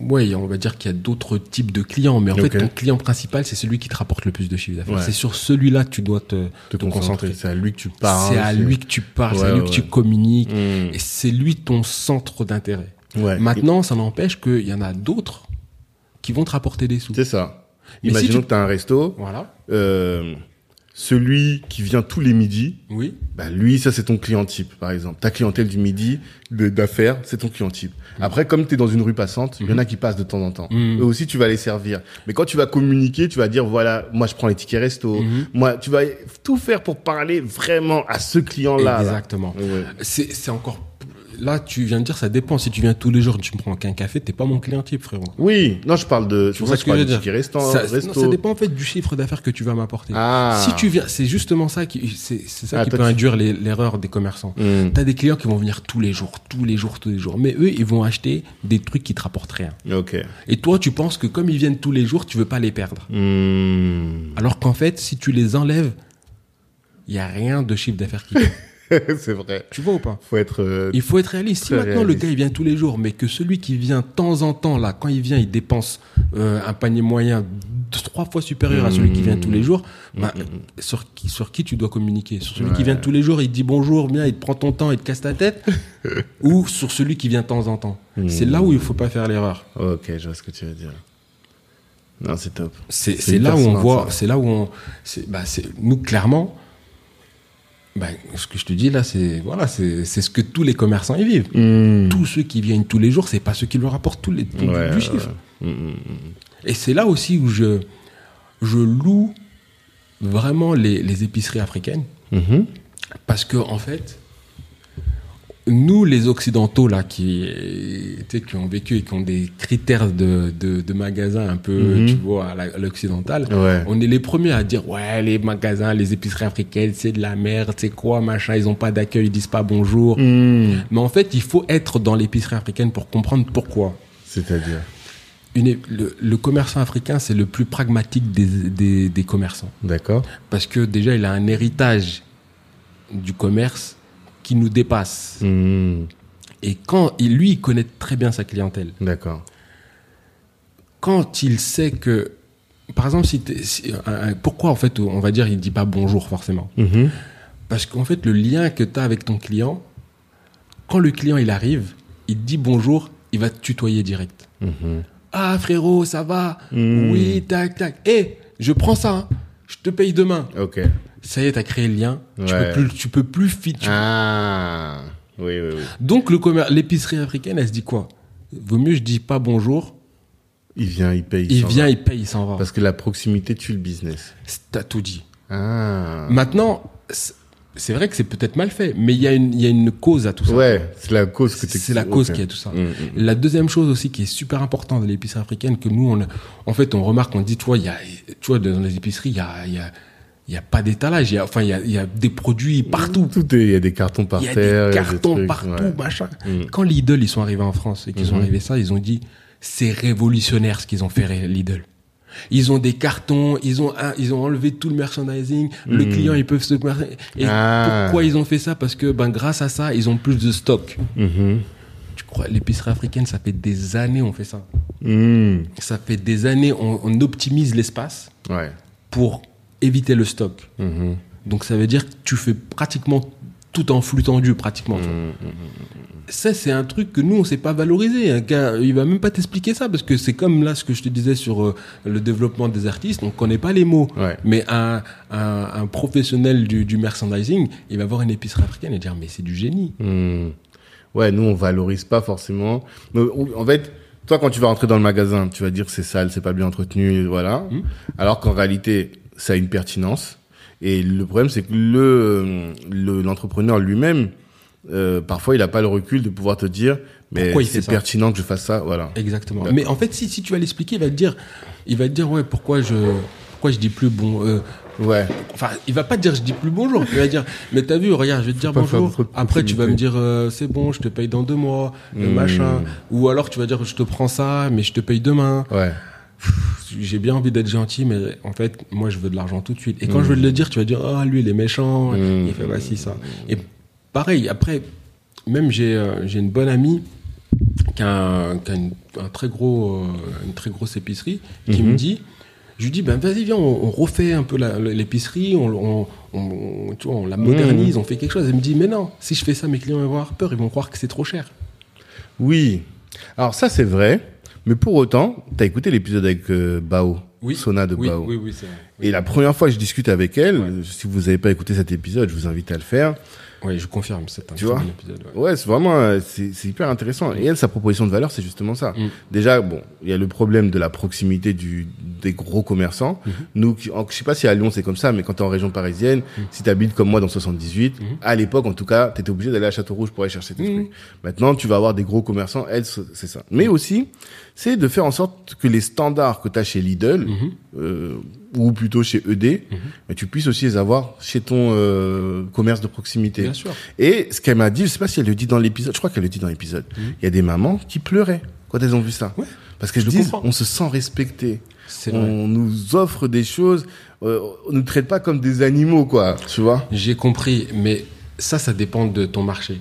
Ce que tu vas faire à Paris, là, avec la classe moyenne qu'il y a à Paris, Hmm. elle n'est pas encore existante À Lyon à Lyon. Ok. Ou elle n'est pas encore existante. Enfin, c'est pas qu'elle n'est pas existante. C'est que, par exemple, le même type de profil qui peut aller chez Bao, Hmm. il va préférer aller euh, bah, chez Carrefour ou Mm. euh, à Paris Store.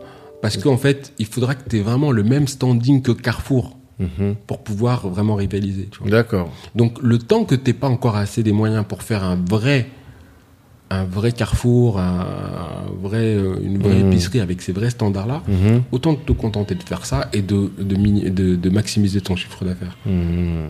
Parce qu'en fait, le, le souci de, ce- de, de ces commerces, souvent quand tu t'adresses aux populations, même, par exemple, même les rebeux, ils ont le même souci, tu vois.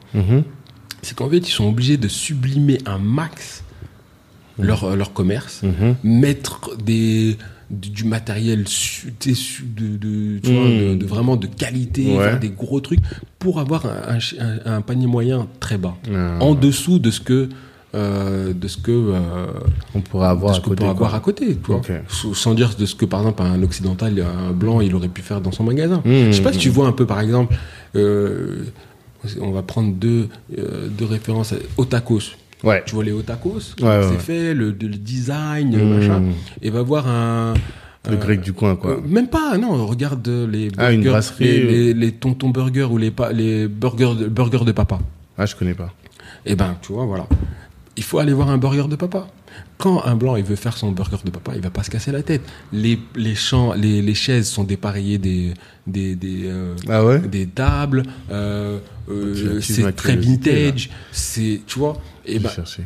ça a rien à voir. Et le blanc, il s'en Mhm. fout de ça, parce qu'il veut pas, il, il a pas besoin de, de s'estimer par rapport à son mobilier. Il a Mhm. besoin d'avoir un, euh, d'avoir un produit qui, qui corresponde à ses attentes alimentaires. Hmm. Tu vois? D'accord. Ouais, après, en fait, tu veux dire que nous, on est beaucoup plus exigeants sur, euh, par rapport à... Merde, je casse tout. Il a enlevé le micro. Oh là. non, Le tranquille. T'as vu Ghetto You Tree frère Je suis là, je vais mettre bien, je casse tout. Les burgers de papa, ça j'ai trouvé. Et eux, tu penses qu'ils ont pas un design euh, particulier? Ils se cassent pas la tête? Frérot, rien à voir. Ah ouais? C'est rien à voir. Ouais, je vois. Ils, ils montent plus les sandwichs que les. Mais, les c'est ça. T'as tout dit. Ouais, c'est marrant, en plus, c'est vrai ce que tu dis. Parce que dit. tu vois plus les sandwichs, sur, en tout cas sur leur Insta. Tu vois, eux, ils vont communiquer essentiellement sur leur sandwich, Hmm. sur la différence qu'ils peuvent proposer à- à de, des, des sandwichs avec, euh, avec, euh, avec ce qu'il y a sur le marché. Hmm. Et on s'en fout du design. Quand tu viens, tu viens chercher ton sandwich. Alors que nous, je pense que nous, on se met trop la pression sur euh, le cadre. Parce que comme les gens n'ont pas confiance en nous, peut-être on est obligé de faire plus. Non? T'as tout dit. C'est un, mais c'est un vrai, c'est un vrai problème. C'est pour ça qu'un commerçant, c'est, c'est, c'est super large. En fait, t'es obligé d'avoir une, une, euh, un aspect euh, pratiquement philosophique de, de, du- de ton client. Hmm. Tu dois savoir en fait quelle estime il a de lui Mhm. pour lui proposer un produit. Et ça. c'est là où c'est, c'est intéressant, où en fait le produit en lui-même, il n'a pas de valeur. Hmm. Donc quand les gens ils disent oui, par exemple à ch- à chaque fois qu'un entrepreneur il, il veut rentrer dans un business, il dit il parle de prix. Il dit ouais je veux faire les prix les moins chers, alors que ça a rien à voir, tu vois. Hmm. Le la- le- l'aspect philosophique du de, de ton client quand tu connais ton marché, il est le plus important. Mhm. Et c'est vrai que moins ton client il a de l'estime de lui, plus tu es obligé de mettre ton le cadre en avant, tu vois. Et par exemple, en fait, quand c'est un peu le cas, tu sais, les, les maisons de luxe, etc. C'était pas fait pour les riches, c'était fait pour les bourgeois qui voulaient être riches. Mhm. Ouais. Tu vois pourquoi Ouais, ici, ouais. ici on a un Bocuse? Quand tu rentres dans un Bocuse, avant c'était pas fait pour les, c'était pas, euh, c'était pas un lieu pour les riches, c'était pour les bourgeois qui voulaient montrer qu'ils étaient Mhm. Riches. Tu vois. C'est exactement le même cas dans le commerce. Mhm. Tu vois, les riches, ils avaient pas besoin de ça. Ils, ils, ils mangeaient entre eux dans, Mhm. dans des petits trucs où ils étaient incognito, tu vois. Mhm. Mais ceux qui étaient parvenus, il fallait qu'ils aient, qu'ils aient un cadre où ils peuvent se dire, tu sais, c'est, où voilà, je suis chez, Ouais, je suis allé ouais. chez Bocuse, tu vois. Je vois très bien. Et ben nous, c'est exactement pareil. Hmm. C'est notre notre clientèle, en tout cas pour ceux qui veulent vendre à la communauté, parce que t'es pas obligé. Ouais. Mais pour ceux qui veulent vendre à la communauté, ils sont obligés de mettre un beau cadre pour que, en fait, on a besoin de se sentir valorisé. C'est, en fait, tu ne vends pas le produit, tu vends la, l'histoire, la valeur. Tu vends l'estime, tu vends la confiance à tes clients. Donc, comme il n'a pas confiance en toi directement, Ouais, c'est ça. tu vois, Mm. il a intérêt à avoir un cadre qui Ouais. le mette lui-même en confiance. pour dire, ah, plus prouver. C'est ça en fait. Tu vois, quand je vois par exemple les- le, le restaurant euh, Villa Masai, Ouais, je pense. Depuis tout à l'heure, je pense à ça. tu vois ou pas? Ouais, ouais, ouais. Mais frérot, Villa Masai, c'est. Enfin, je sais pas, j'ai pas vu les, la carte des prix, si c'est raisonnable ou pas. Mhm. Mais normalement, c'est du Georges V, ça. C'est c'est des prix inaccessibles. Hmm. Parce que le cadre est magnifique. En tout cas, moi, je le vois comment c'est. Mais pourtant, je suis sûr qu'ils ont dû baisser un petit peu, Mhm. peut-être, euh, le- le- les, les prix par rapport au standing qu'il y a pour que ce- ça attire, en fait, quand même une, une certaine clientèle. Ouais. Tu vois, normalement, ça, c'est un truc euh, euh, prestigieux, 6 étoiles, ou, euh, tu vois? Hmm, hmm, hmm, hmm. Tu vois ou pas? Non, je comprends Où- très où bien tu peux pas dire. rentrer comme ça, tu dois rentrer en, en- Bien en habillé. bien habillé, Oui, parce que c'est pour ceux qui connaissent pas les. On a fait un épisode d'ailleurs avec Placide. C'est sur les grands boulevards à Paris, en termes de. Bah, je le disais tout à l'heure, euh, quand Naomi Campbell elle vient en France, elle va manger là-bas. Voilà. Gabrielle Union, elle va manger là-bas. C'est ça. C'est vraiment the the place to be quoi. C'est ça. Mm. Tu vois? D'un côté, je trouve ça un peu dommage. Ouais. D'un autre, c'est intéressant parce que ça nous, ça nous permet aussi de, de, de monter en gamme. Ouais. Mais le souci, c'est qu'on monte en gamme sans monter en prix, en, en, en valeur marchande. tu vois. Mm, mm, mm. C'est ça le souci, en fait. Tu vois, le, le souci aussi des barbeurs, c'était aussi ça. Les gens, ils font des gros barbeurs, des machins avec des coupes à 10 boules, frérot. Ouais. Mais ça c'est fini. Enfin, c'est fini. En tout cas à Paris c'est fini. Ici pas encore. C'est- fini aussi. Ah, d'accord. Ça reste, allez, 15 boules. Ouais. C'est pas du 35 euros, 45 euros. Quand tu euh, vas chez Pré Provo, c'est Ouais. combien? Bah, Provo, la coupe. les, les coupes. Oh, Après, franchement, malheureusement, on peut pas comparer. Ah, pourquoi? Pourquoi? Parce qu'en fait, une coupe, pour un. En fait, c'est ça aussi. C'est là aussi, je dis qu'on nous, on a du mal à valoriser notre art. Mhm. Quand tu passes du temps sur une coupe, sur, un, sur une coupe de, de cheveux crépus, Mhm. que tu fais son dégradé, là, Mhm. que tu fais les contours, ça prend un minimum de 30 minutes. Et encore, ça c'est 30 minutes, 20 25 minutes, 30 minutes, parce que c'est un coiffeur talentueux, parce qu'il sait comment faire ce dégradé, comment couper à ras, comment, comment, tu vois, ça aurait été, c'est vraiment de l'artiste. Ok. Une coupe pour les cheveux caucasiens, je dis pas que ça demande autant de temps, Mhm. mais déjà, c'est, il n'y a pas de contour, il n'y a pas de Mhm. contour. C'est vrai. Et déjà, euh, le, la plupart, ils font pas des dégradés, tu Mhm. vois. Ils vont rafraîchir. Ils vont rafraîchir. Ouais. C'est exactement ça, tu vois. Ils font du rafraîchissement. Ça veut dire ils font une, une coupe les pointes un peu, tac tac. Et Mhm. c'est vrai qu'en en termes de valeur, on va dire que ça peut, c'est 17 euros une coupe, Mhm. 17, 25 euros, D'accord. euh, 25 euros, allez 30 euros avec le shampoing, etc. C'est le même Mais- prix alors. C'est à peu près le même prix, mais tu passes 15 minutes dessus. Ah ouais? En, en valeur réelle, Mhm. c'est 15 minutes. Après, bien sûr, eux, ils vont sublimer, ils vont te sortir ça, ils vont te sortir le shampoing, le machin, Mhm. ils vont te dire, euh, en vrai, le, D'accord. tu vois, mais le temps de travail passé vraiment sur l'exécution, Mhm. elle est, elle, Elle est beaucoup plus elle est beaucoup plus, euh, beaucoup plus courte. Mhm. Et donc finalement, eux, ils maximisent plus la valeur. Ils maximisent beaucoup plus la valeur. Et c'est ça qui est intéressant dans, leur, dans la prestation. Dans toutes les prestations qu'on fait, nous, on a du mal à, à valoriser euh, en fait notre savoir-faire. Est-ce que c'est pas parce que on, on pense à tort que euh, le, les gens n'ont pas d'argent? Euh, Exact. Bon, c'est ça en fait. C'est exactement ça. Et déjà, il y a ça. Et il y a aussi un, un problème de conscience collective. Ok. Tu vois? En gros, par exemple, c'est ça que des fois je reproche, un barbier qui, qui dit afro, en fait c'est un barbier à la base. Mhm. Ça veut dire que si tu coupes un, un, un- un afro, si tu peux couper aussi un caucasien. Bah, surtout que j'en vois beaucoup maintenant. T'as compris Tu vois Ouais, bien sûr. Tu vois Tu veux la coupe à Ronaldo, euh, t'auras plus de mal à la voir dans, chez Franck Provo que euh, chez Groomers ou 235. Quoi. Exactement. Mm, mm, Sauf que nous, on est, on, on, on- on parle tout à l'heure, on disait, euh, ouais, on, on On se concentre sur les, Ouais. sur ceux qui viennent tous les jours, qui Mm. mettent l'ambiance, qui machin, mais eux, ils ont un critère de, de, de, de, de référence des prix qui est encore euh, Ouais. euh, Château Rouge, nous c'est Guillotière, tu vois. Mm. Et du coup, tu n'arrives pas à augmenter ta, ta valeur de prix parce que tu te, tu te concentres en fait sur cette base de, de clients qui est peut-être assez significative, donc qui, qui représente peut-être les 80% de tes clients, mais qui ne font que 20% de ton chiffre d'affaires. Ouais. Et ça, c'est intéressant. Parce que je pense que toi, t'as as vécu le truc, le cas concret dans ton barbeur. Dans tous les, dans tous mes business, j'ai vécu ça. Ok. Et c'est tu vrai que c'est très frustrant. Et justement, est-ce que tu peux nous expliquer le switch que tu as fait sur le barbeur Ouais. et l'impact que ça a eu sur ton chiffre d'affaires? Est-ce que ça l'a Voilà. Bah, clairement, euh, Au début, la coupe a été à combien? Au début, c'était 10 euros, comme tout le monde. Comme hein. tout le monde. On faisait Ok. des trucs, on avait, c'était, voilà, en fait, c'était même pas, c'était un, on peut pas appeler ça un salon de coiffure. Moi, j'appelais mes potes, je leur disais, venez, ils me disaient, frérot, euh, moi, je t'aime bien. T'as Ah un ouais bon. Mais là, l'ambiance, euh, l'ambiance du pays, c'est pas pour moi, tu vois. Ah. L'ambiance, euh, je crie, je, euh, ça gueule, l'autre il vient, il parle au coiffeur en même temps qu'il me coiffe. euh, euh, tu vois, le coiffeur il est là, il prend sa bibine en même temps. Il... Ah, laisse tomber frérot, tu vois. Les standards C'est vrai que c'est pas pas là, cher, quoi. mais euh, tu vois. Ouais. Tu préfères payer plus cher pour être bien. Et quoi. pourtant, on faisait à peu près 7, 7 à 8 000 euros par mois. Ok. 7 à 8 000 euros par mois avec, tu vois, euh, ouais, c'était euh, avec, on va dire, il y avait beaucoup de clients, beaucoup, beaucoup. de clients. Mm. Mais en charge mentale, Ouais. c'était abusé. Ok. Et en fait, là, je me posais la question, je me disais, mais en fait, si j'augmente le chiffre d'affaires, je vais perdre toute ma clientèle. Ouais, Ils ouais. vont plus venir, c'est mort. Mm.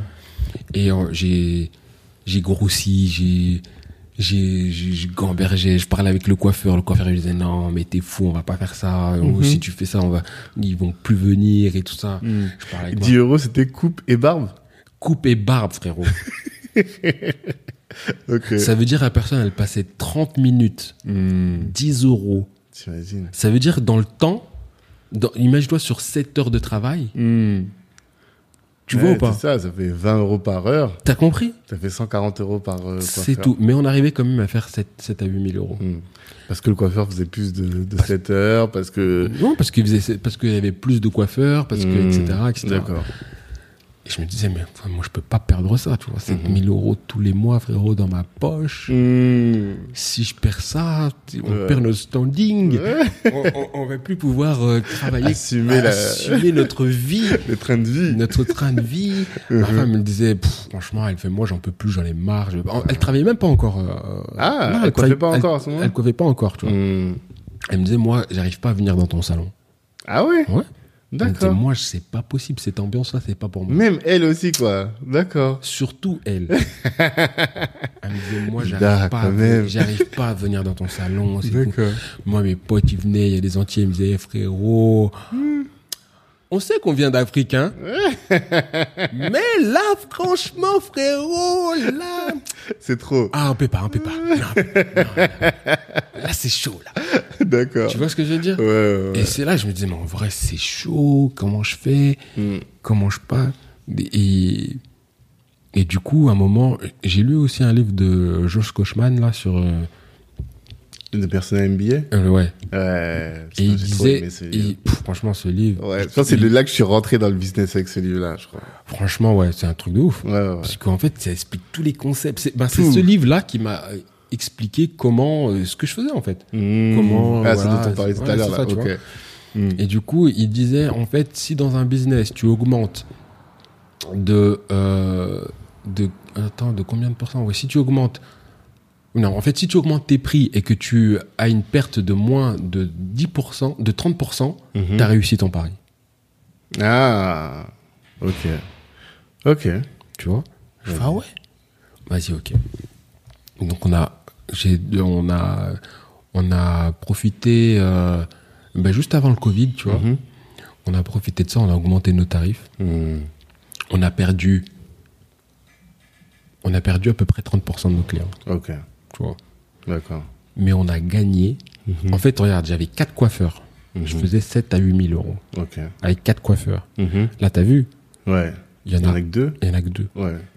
On fait 12 à 12 à 12 à 15 000 euros. Mais non Mais au début, la transition, je te jure, qu'on Au s'est serré la ceinture, on s'est Ouais. dit, oh là là, les gens commencent à dire, eh, mais vous êtes fous, comment ça, oh, vous, vous vous prenez pour qui, Mm. avec vos salons là. Tu sais, il y a des mecs de Lyon qui vont dire ça. Ils vont dire, ah, tu vas chez Cédric. Mais avant, c'était 10 euros. Avant, et là, maintenant, Tu sais, tu vois, il y en a qui sont 25 dit, euros coupé barbe. Comment? Coupé barbe et tout, mais ils sont fous. En plus, il y a Euh. des soins. En plus, ils te font faire ci, ça, ça, ça. C'est trop Mm. cher, ils disaient. Hmm, Mais, à côté de ça, on a eu d'autres clients hmm, qui avaient l'habitude de payer des 55 euros, des 70 euros euh, Mm. chez euh, je ne sais pas qui. mhm. Et quand ils venaient, ils disaient, mais c'est super propre pour ce prix, mais c'est vraiment pas cher. Ouais. Oh, écoutez, je vais vous prendre aussi ce produit-là Ouais. et ce produit-là. Et en plus, je vais vous prendre à côté un petit peu à manger. Ouais. Et je vais dire à tout le monde que vous êtes bien. Les- tous les clients qu'il y avait là, jamais ils ont dit aux autres, venez, Venez. nanana. Euh, Les peu de clients qui... Bon, là, on, on va dire, franchement, je j'ai pas exactement le chiffre, mais c'est comme si on avait une centaine de clients Ouais. type, Mhm. et ces centaines de clients, chacun, c'est eux qui ramènent les On fait plus de com, Ouais. Ok. tu vois. Et là, on s'est dit, mais en fait, c'est ça. Hmm. Mais est-ce que tu as... Parce qu'en fait, la, la difficulté, c'est de justifier cette évolution des prix.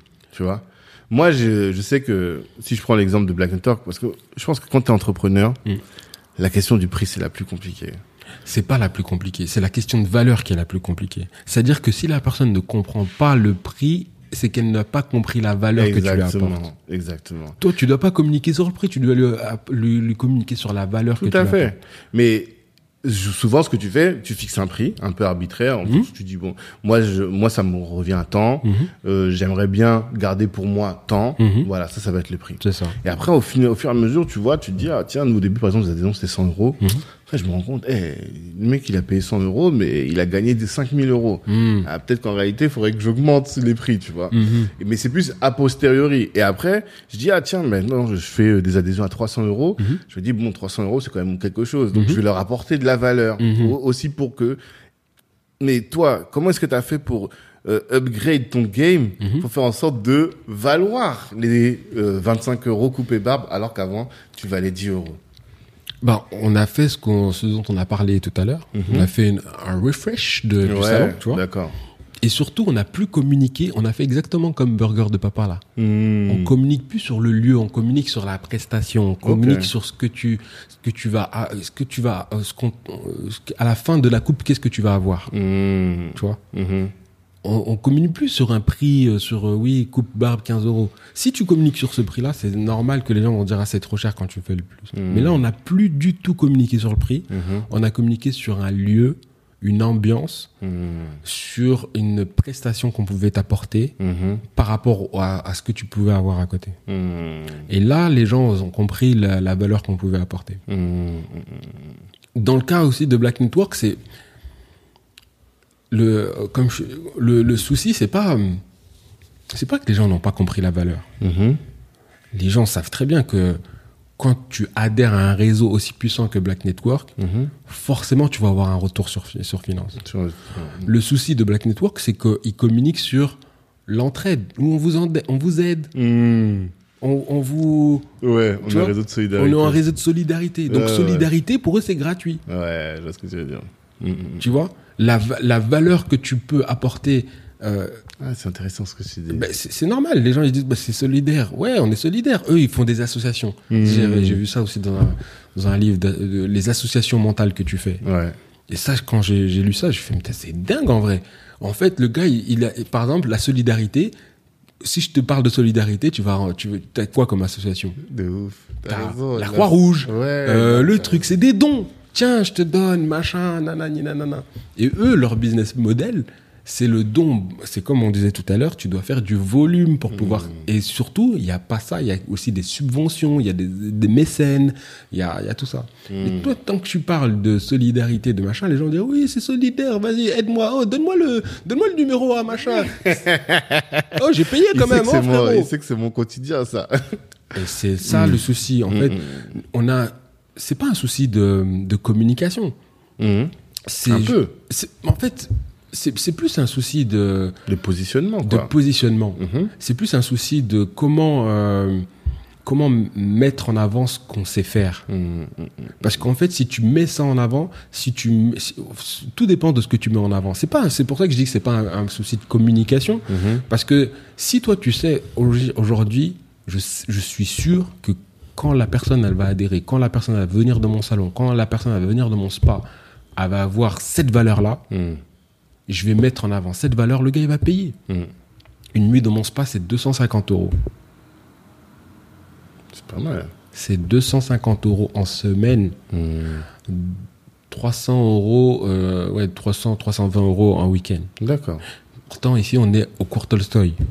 Le cours Tolstoy, avant, il y a 5 ans, c'était la place, la place où tu pouvais avoir des produits que tu, tu sais, qui te permettent d'avoir, euh, Ah ouais? euh, tu vois? D'accord. C'était la place. C'était ici la place. Mais quand est-ce qu'ils ont, ils ont viré tout le monde?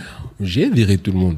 Ah, toi c'est mais c'est c'est pas que j'ai viré, Hmm. c'est que je les connaissais tous ces gens. Ouais. Comme je t'ai dit, moi je fais, je fais partie Ouais, de, tu vois. d'ici, quoi. Et C'est là où en fait tu vois ta force. Mhm. C'est-à-dire n'importe quel commerçant n'aurait pas pu faire ça. Moi je sais pourquoi ils font ça, je sais qu'est-ce qu'ils font, je sais que c'est pas des méchants gens, Ouais, ouais, tu ouais, vois. ouais. Et je leur explique, moi je veux faire mon business les frérots. Mhm. Là, quand tu fais ton business, tu me ramènes tes schlags, là, c'est pas bon pour mon Ouais, business. ouais, ouais. T'as vu Bah viens, vas-y, tu- regarde, combien tu fais aujourd'hui? Tu veux pas ouvrir une épicerie? C'est pas... Ah ouais? c'est- Bah ouais.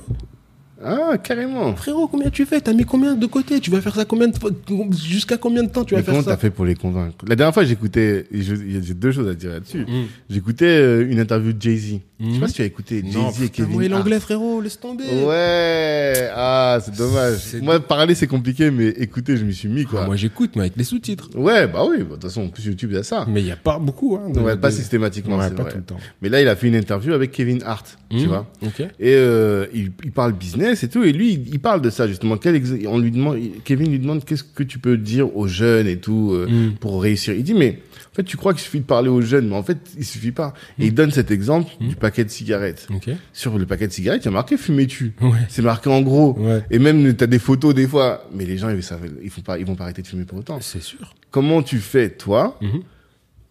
pour avoir de l'impact quand tu dis les choses? Parce que moi je me souviens, nous on traînait dans les halls quand on était petits. Mhm. Et il y avait des gars qui venaient, je me souviens, nous, on fumait dans le hall. Mhm. L'autre, il avait la chambre de son bébé qui était juste à côté. Mhm. Et tout le temps, aujourd'hui que je suis papa, je me rends compte. Ouais. Mais tout le temps, il venait nous voir.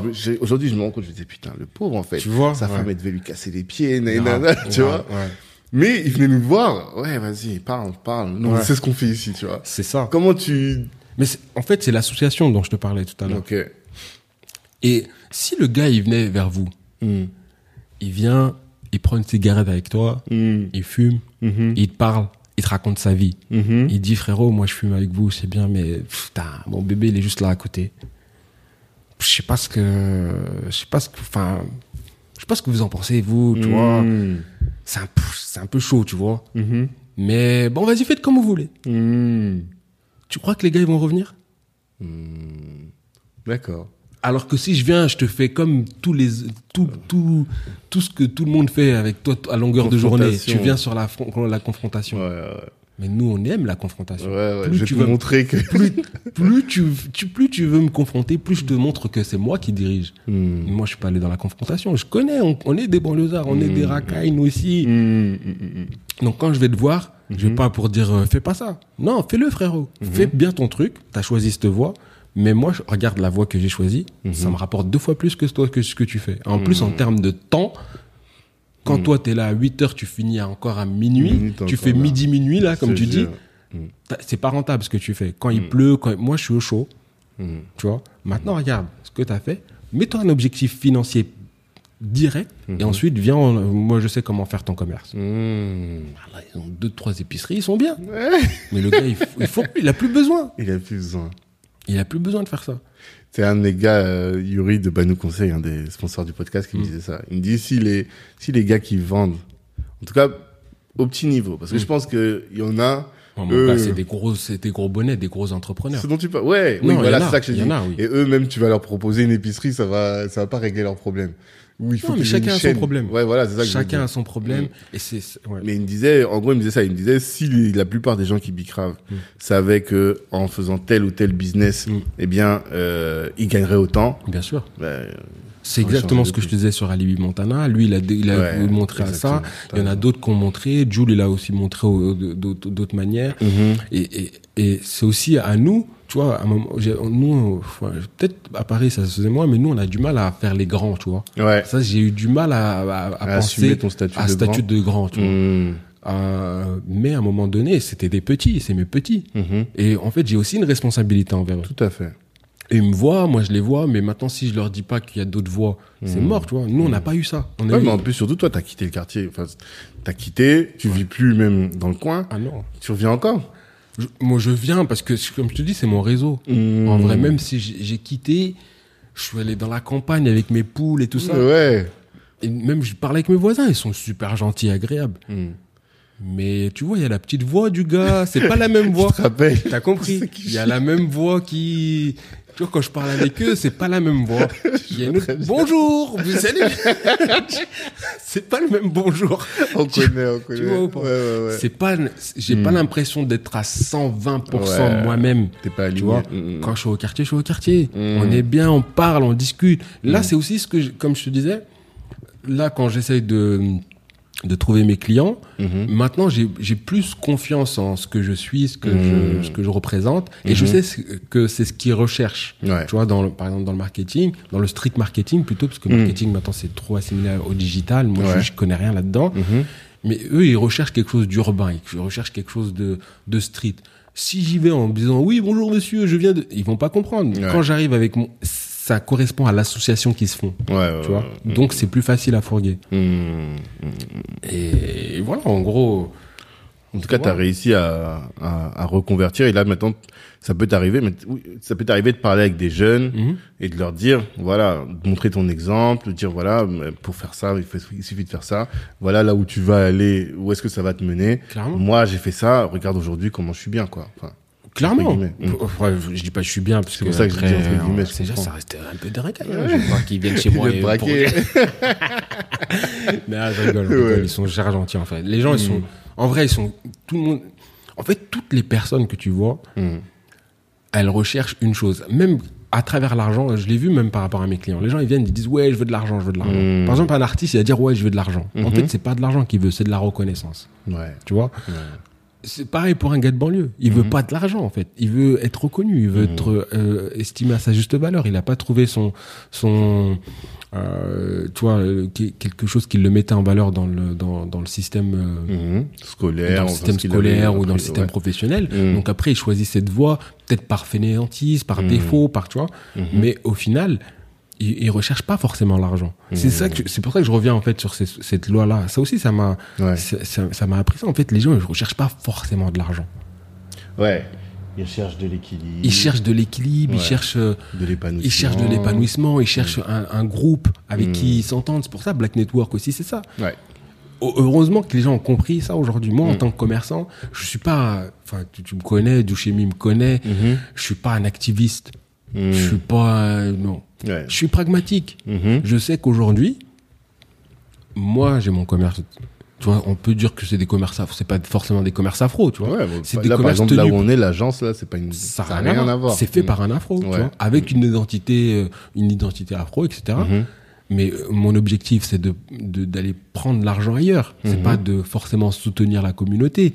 C'est de- que, au contraire que nous, on soit assez solidaires, assez, assez, euh, assez euh, organisés pour Ouais. aller prendre l'argent des autres. C'est ça. On ne veut pas l'argent de nos frères. Moi, je veux pas l'argent de mes frères. En tout cas, il n'y a pas besoin. il n'y a pas besoin. Mhm. Nous, on doit s'organiser pour savoir comment prendre l'argent des autres. Mhm. Ça, c'est mon livre Adam- Adam Smith. Tu sais, je te dis, il y a deux livres. Adam Smith, quand j'ai lu son livre, j'ai dit, maman, frère, c'est ça- c'est comme ça qu'ils Ah, les Un blancs. livre d'économiste. Mhm. C'est comme ça qu'ils convergent. Mhm. La richesse des nations. Ah, pas La valeur, ça. de, la valeur de l'égoïsme. C'est ça. Ah. La main invisible. C'est quoi le nom du bouquin C'est La richesse des nations. En fait, si tu si tu veux lancer dans le commerce, ça ça ça sert à rien de lire de lire euh, euh, tu sais, les Robert Kiyosaki, les Mhm. semaines des 4 heures, tout ça là. Il faut la base. Il faut savoir comment comment l'économie elle fonctionne, tu vois? Si Non, si tu lis pas Adam Smith, tu vas pas comprendre comment l'économie elle fonctionne. Et effectivement, tu vas avoir des trucs oui, soutenons soutenons les trucs. Non, la, la guerre là, c'est d'aller prendre l'argent des autres. Hmm. D'accord. C'est enfin, je dis ça à la guerre, mais en fait c'est On s'est c'est- compris. c'est que et, et Adam Smith il dit quoi avec sa main invisible? Mhm. cet enfoiré c'est comme Maslow c'est des c'est des gros enfoirés en fait ils ont juste euh, euh, mis en vrai Ils ont euh, mis des théories. ils ont mis sur, des euh, théories. ouais, sur et, aujourd'hui on, on se base sur ces théories Mhm. et Adam Smith il dit avec la main invisible c'est pas parce que euh, le boulanger il a envie de, de te faire plaisir Mhm. qu'il te fait du pain Mhm. c'est par pur égoïsme Hmm. et c'est par cet égoïsme qui va contribuer à la nation l'intérêt de la nation Ok. En fait, l'égoïsme de chacun va faire en sorte que le- la nation va, va, va perdurer. Ok. C'est anti-Ubuntu, ça, un peu.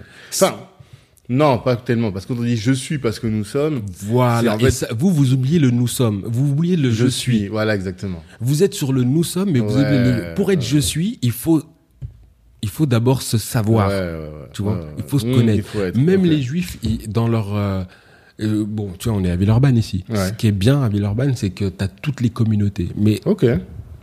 Séparés. séparées. Ah. Il y a une forte communauté juive ici, Mhm. une forte communauté euh, tunisienne Mhm. et une forte communauté congolaise. Hmm. D'accord. Tu vois Ok. Je te laisse euh, savoir laquelle dirige un peu la mairie et laquelle On n'a rien dit. Moi, je, dirige- je, je sais pas de quoi tu M- Moi, j'ai rien dit du tout. Je te dis, je laisse je deviner maintenant. C'est toi qui. On laissera les auditeurs vidéos. imaginons moi, c'est je- les Congolais. Ouais, oui, voilà. Voilà. Imaginons. Je te laisse aussi deviner qui dirige les commerces D'accord. et, Et, qui, consomme tout ça? et Qui qui vote consomme. et consomme Ok. Tu vois? Hmm. Et eux, ils ont une. Ils ont dans leur prière, là, quand c'est Shabbat, là, justement, là, on est, on est vendredi. vendredi, ouais. Aujourd'hui, c'est Shabbat. Tu vois, pour commencer, ils ont un truc qui s'appelle le kidouche. Mhm.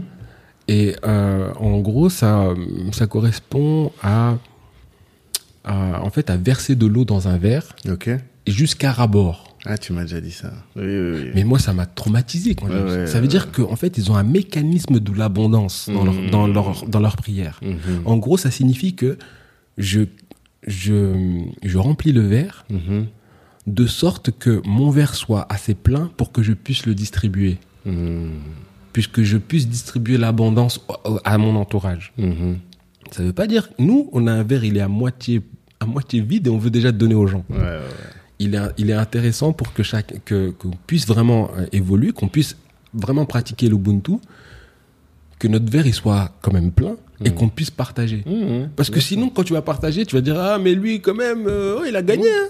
Non, mais ça, je pense que aujourd'hui, ça se dit de plus en plus, en tout cas. Mais bien sûr. Cette phrase-là qu'on dit en- quand t'es dans l'avion, Mhm. même si t'es avec tes enfants, que ils sont en train de se cracher, tu prends le masque à gaz, tu te le mets Tu à le mets toi d'abord. Voilà, C'est masse à oxygène. Ouais. Et après, tu vas mettre à tes enfants. J'avoue. Et en fait, c'est C'est ça, dur, hein, c'est ça. C'est ça. Mm. Même euh, Youssoupha le dit dans un de ses derniers morceaux, il dit comment aider les, les pauvres si je suis pauvre moi-même, Mmh. tu vois. C'est ça. Donc, je pense que c'est, euh, on commence à comprendre ça, tu mais vois. c'est, mais c'est tard. C'est ça qui me fait chier, en vrai. Mieux vaut tard que jamais. Parce que là, il y a plus rien à Gamel, à Gamel en, en France, tu vois. Ah. On est déjà en retard en Afrique. On est, y a, on, est- on, on est déjà en retard. En Afrique? Mais on est cher, on est cher en retard. Oui, mais toi, tu reviens. de- oh non, c'était quand t'étais à. C'était l'année dernière. C'était l'année dernière Ouais. Ah, le temps, il Ça, passe. ça, pff, à qui le dis-tu, mon frère Là, il fait 40 degrés avec une chaleur. Là-bas, il faisait 45, on était bien. Tu vois, tu sentais pas la, le- sentais rien le- du la tout. difficulté. Non. Mais ce, que je veux dire par là, c'est euh, par rapport à l'Afrique, c'est qu'il y a un potentiel en fait. Même si on est, on est grave en retard, tout, tout est encore faisable. Tu Ouais, vois. mais c'est comme. euh, J'allais dire, c'est comme. euh, comme les bitcoins, tout. C'est comme Christophe Colomb, là. Hmm. Tu vois? Nous, nous, on est là, ouais, c'est comme si Christophe Colomb, là, il est en train de dire à- au roi d'Espagne, ouais, oh, il y a une terre d'opportunités, il y a cher des trucs à faire là-bas. Mhm. Mais avant, il y avait les Indiens, déjà, ils ont déjà tout fait. Tu vois? D'accord. Ça veut dire que là, si tu parles d'Afrique et t'es pas encore là, t'es pas Ouais. déjà en Afrique, t'as pas Ouais, déjà ton business, Mhm. pour moi, c'est déjà trop tard. Tu vas gratter, Hmm. tu vas un peu, tu vas faire quelque chose, mais tu vas y aller comme un colon. Hmm. Tu vas en disant ouais c'est bon je veux la rapporter si tac. Alors Mhm. que celui qui a, qui a fait qui a investi lui déjà en Afrique Mhm. en se disant je vais aller voir comment ça fonctionne, je vais aller voir que- quelle est la culture, comment comment les de quoi les gens ont besoin. Qu'est-ce que je peux leur apporter avec moi ce que je suis. Mhm. Mais si tu dis ouais je vais faire l'Ubuntu en faisant la mère la mère Teresa en disant allez ouais tenez les pauvres petits africains je vais Mhm. vous aider frérot t'as rien compris Mhm. ou ou pire en, en Christophe Colomb je vais aller piller je vais aller faire de l'argent Mhm. je vais aller faire de l'argent là-bas, je sais que je vais faire mon empire, mais si t'as pas réussi à faire quelque chose Mhm. ici, ça va être compliqué de le faire là-bas, parce que ici t'as déjà tous les codes. Ouais. Non, c'est sûr.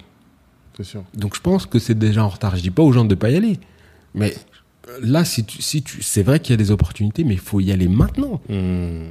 Moi, je suis allé que l'année dernière, j'ai vu, c'était, je c'est, je suis allé au Togo, je suis pas allé en Côte d'Ivoire. Mhm. Au Togo, je me suis dit, ah, c'est déjà trop tard. Même au Togo? C'est déjà trop tard. Parce qu'à Abidjan, je pense que c'est trop tard. Mais alors, le Togo. euh, Abidjan, c'est trop tard. À- Togo, c'est déjà trop tard. Même la Centrafrique, c'est quoi? Non, c'est pas trop tard. Non, j'avoue, la Centrafrique, c'est chaud. J'allais te dire, je voulais te, tu vois, mais la Centrafrique, c'est chaud. Non, non. on Ah non, c'est chaud, frérot. Là. Et Mais encore, justement, tout est à refaire. Et maintenant, il y a le Bitcoin. franchement, moi, j'attends, j'attends 2023, j'attends que la France, j'attends de voir qu'est-ce qu'elle va faire, la France. Mhm. J'attends de voir qu'est-ce qu'elle va faire parce que je pense qu'elle peut pas laisser Tout ça par tout ça. Je pense qu'il va y avoir quelques terroristes qui vont euh, surgir Ouais, quelque part. Wagner va leur rappeler, va les renvoyer. Poutine y a dit, Mm.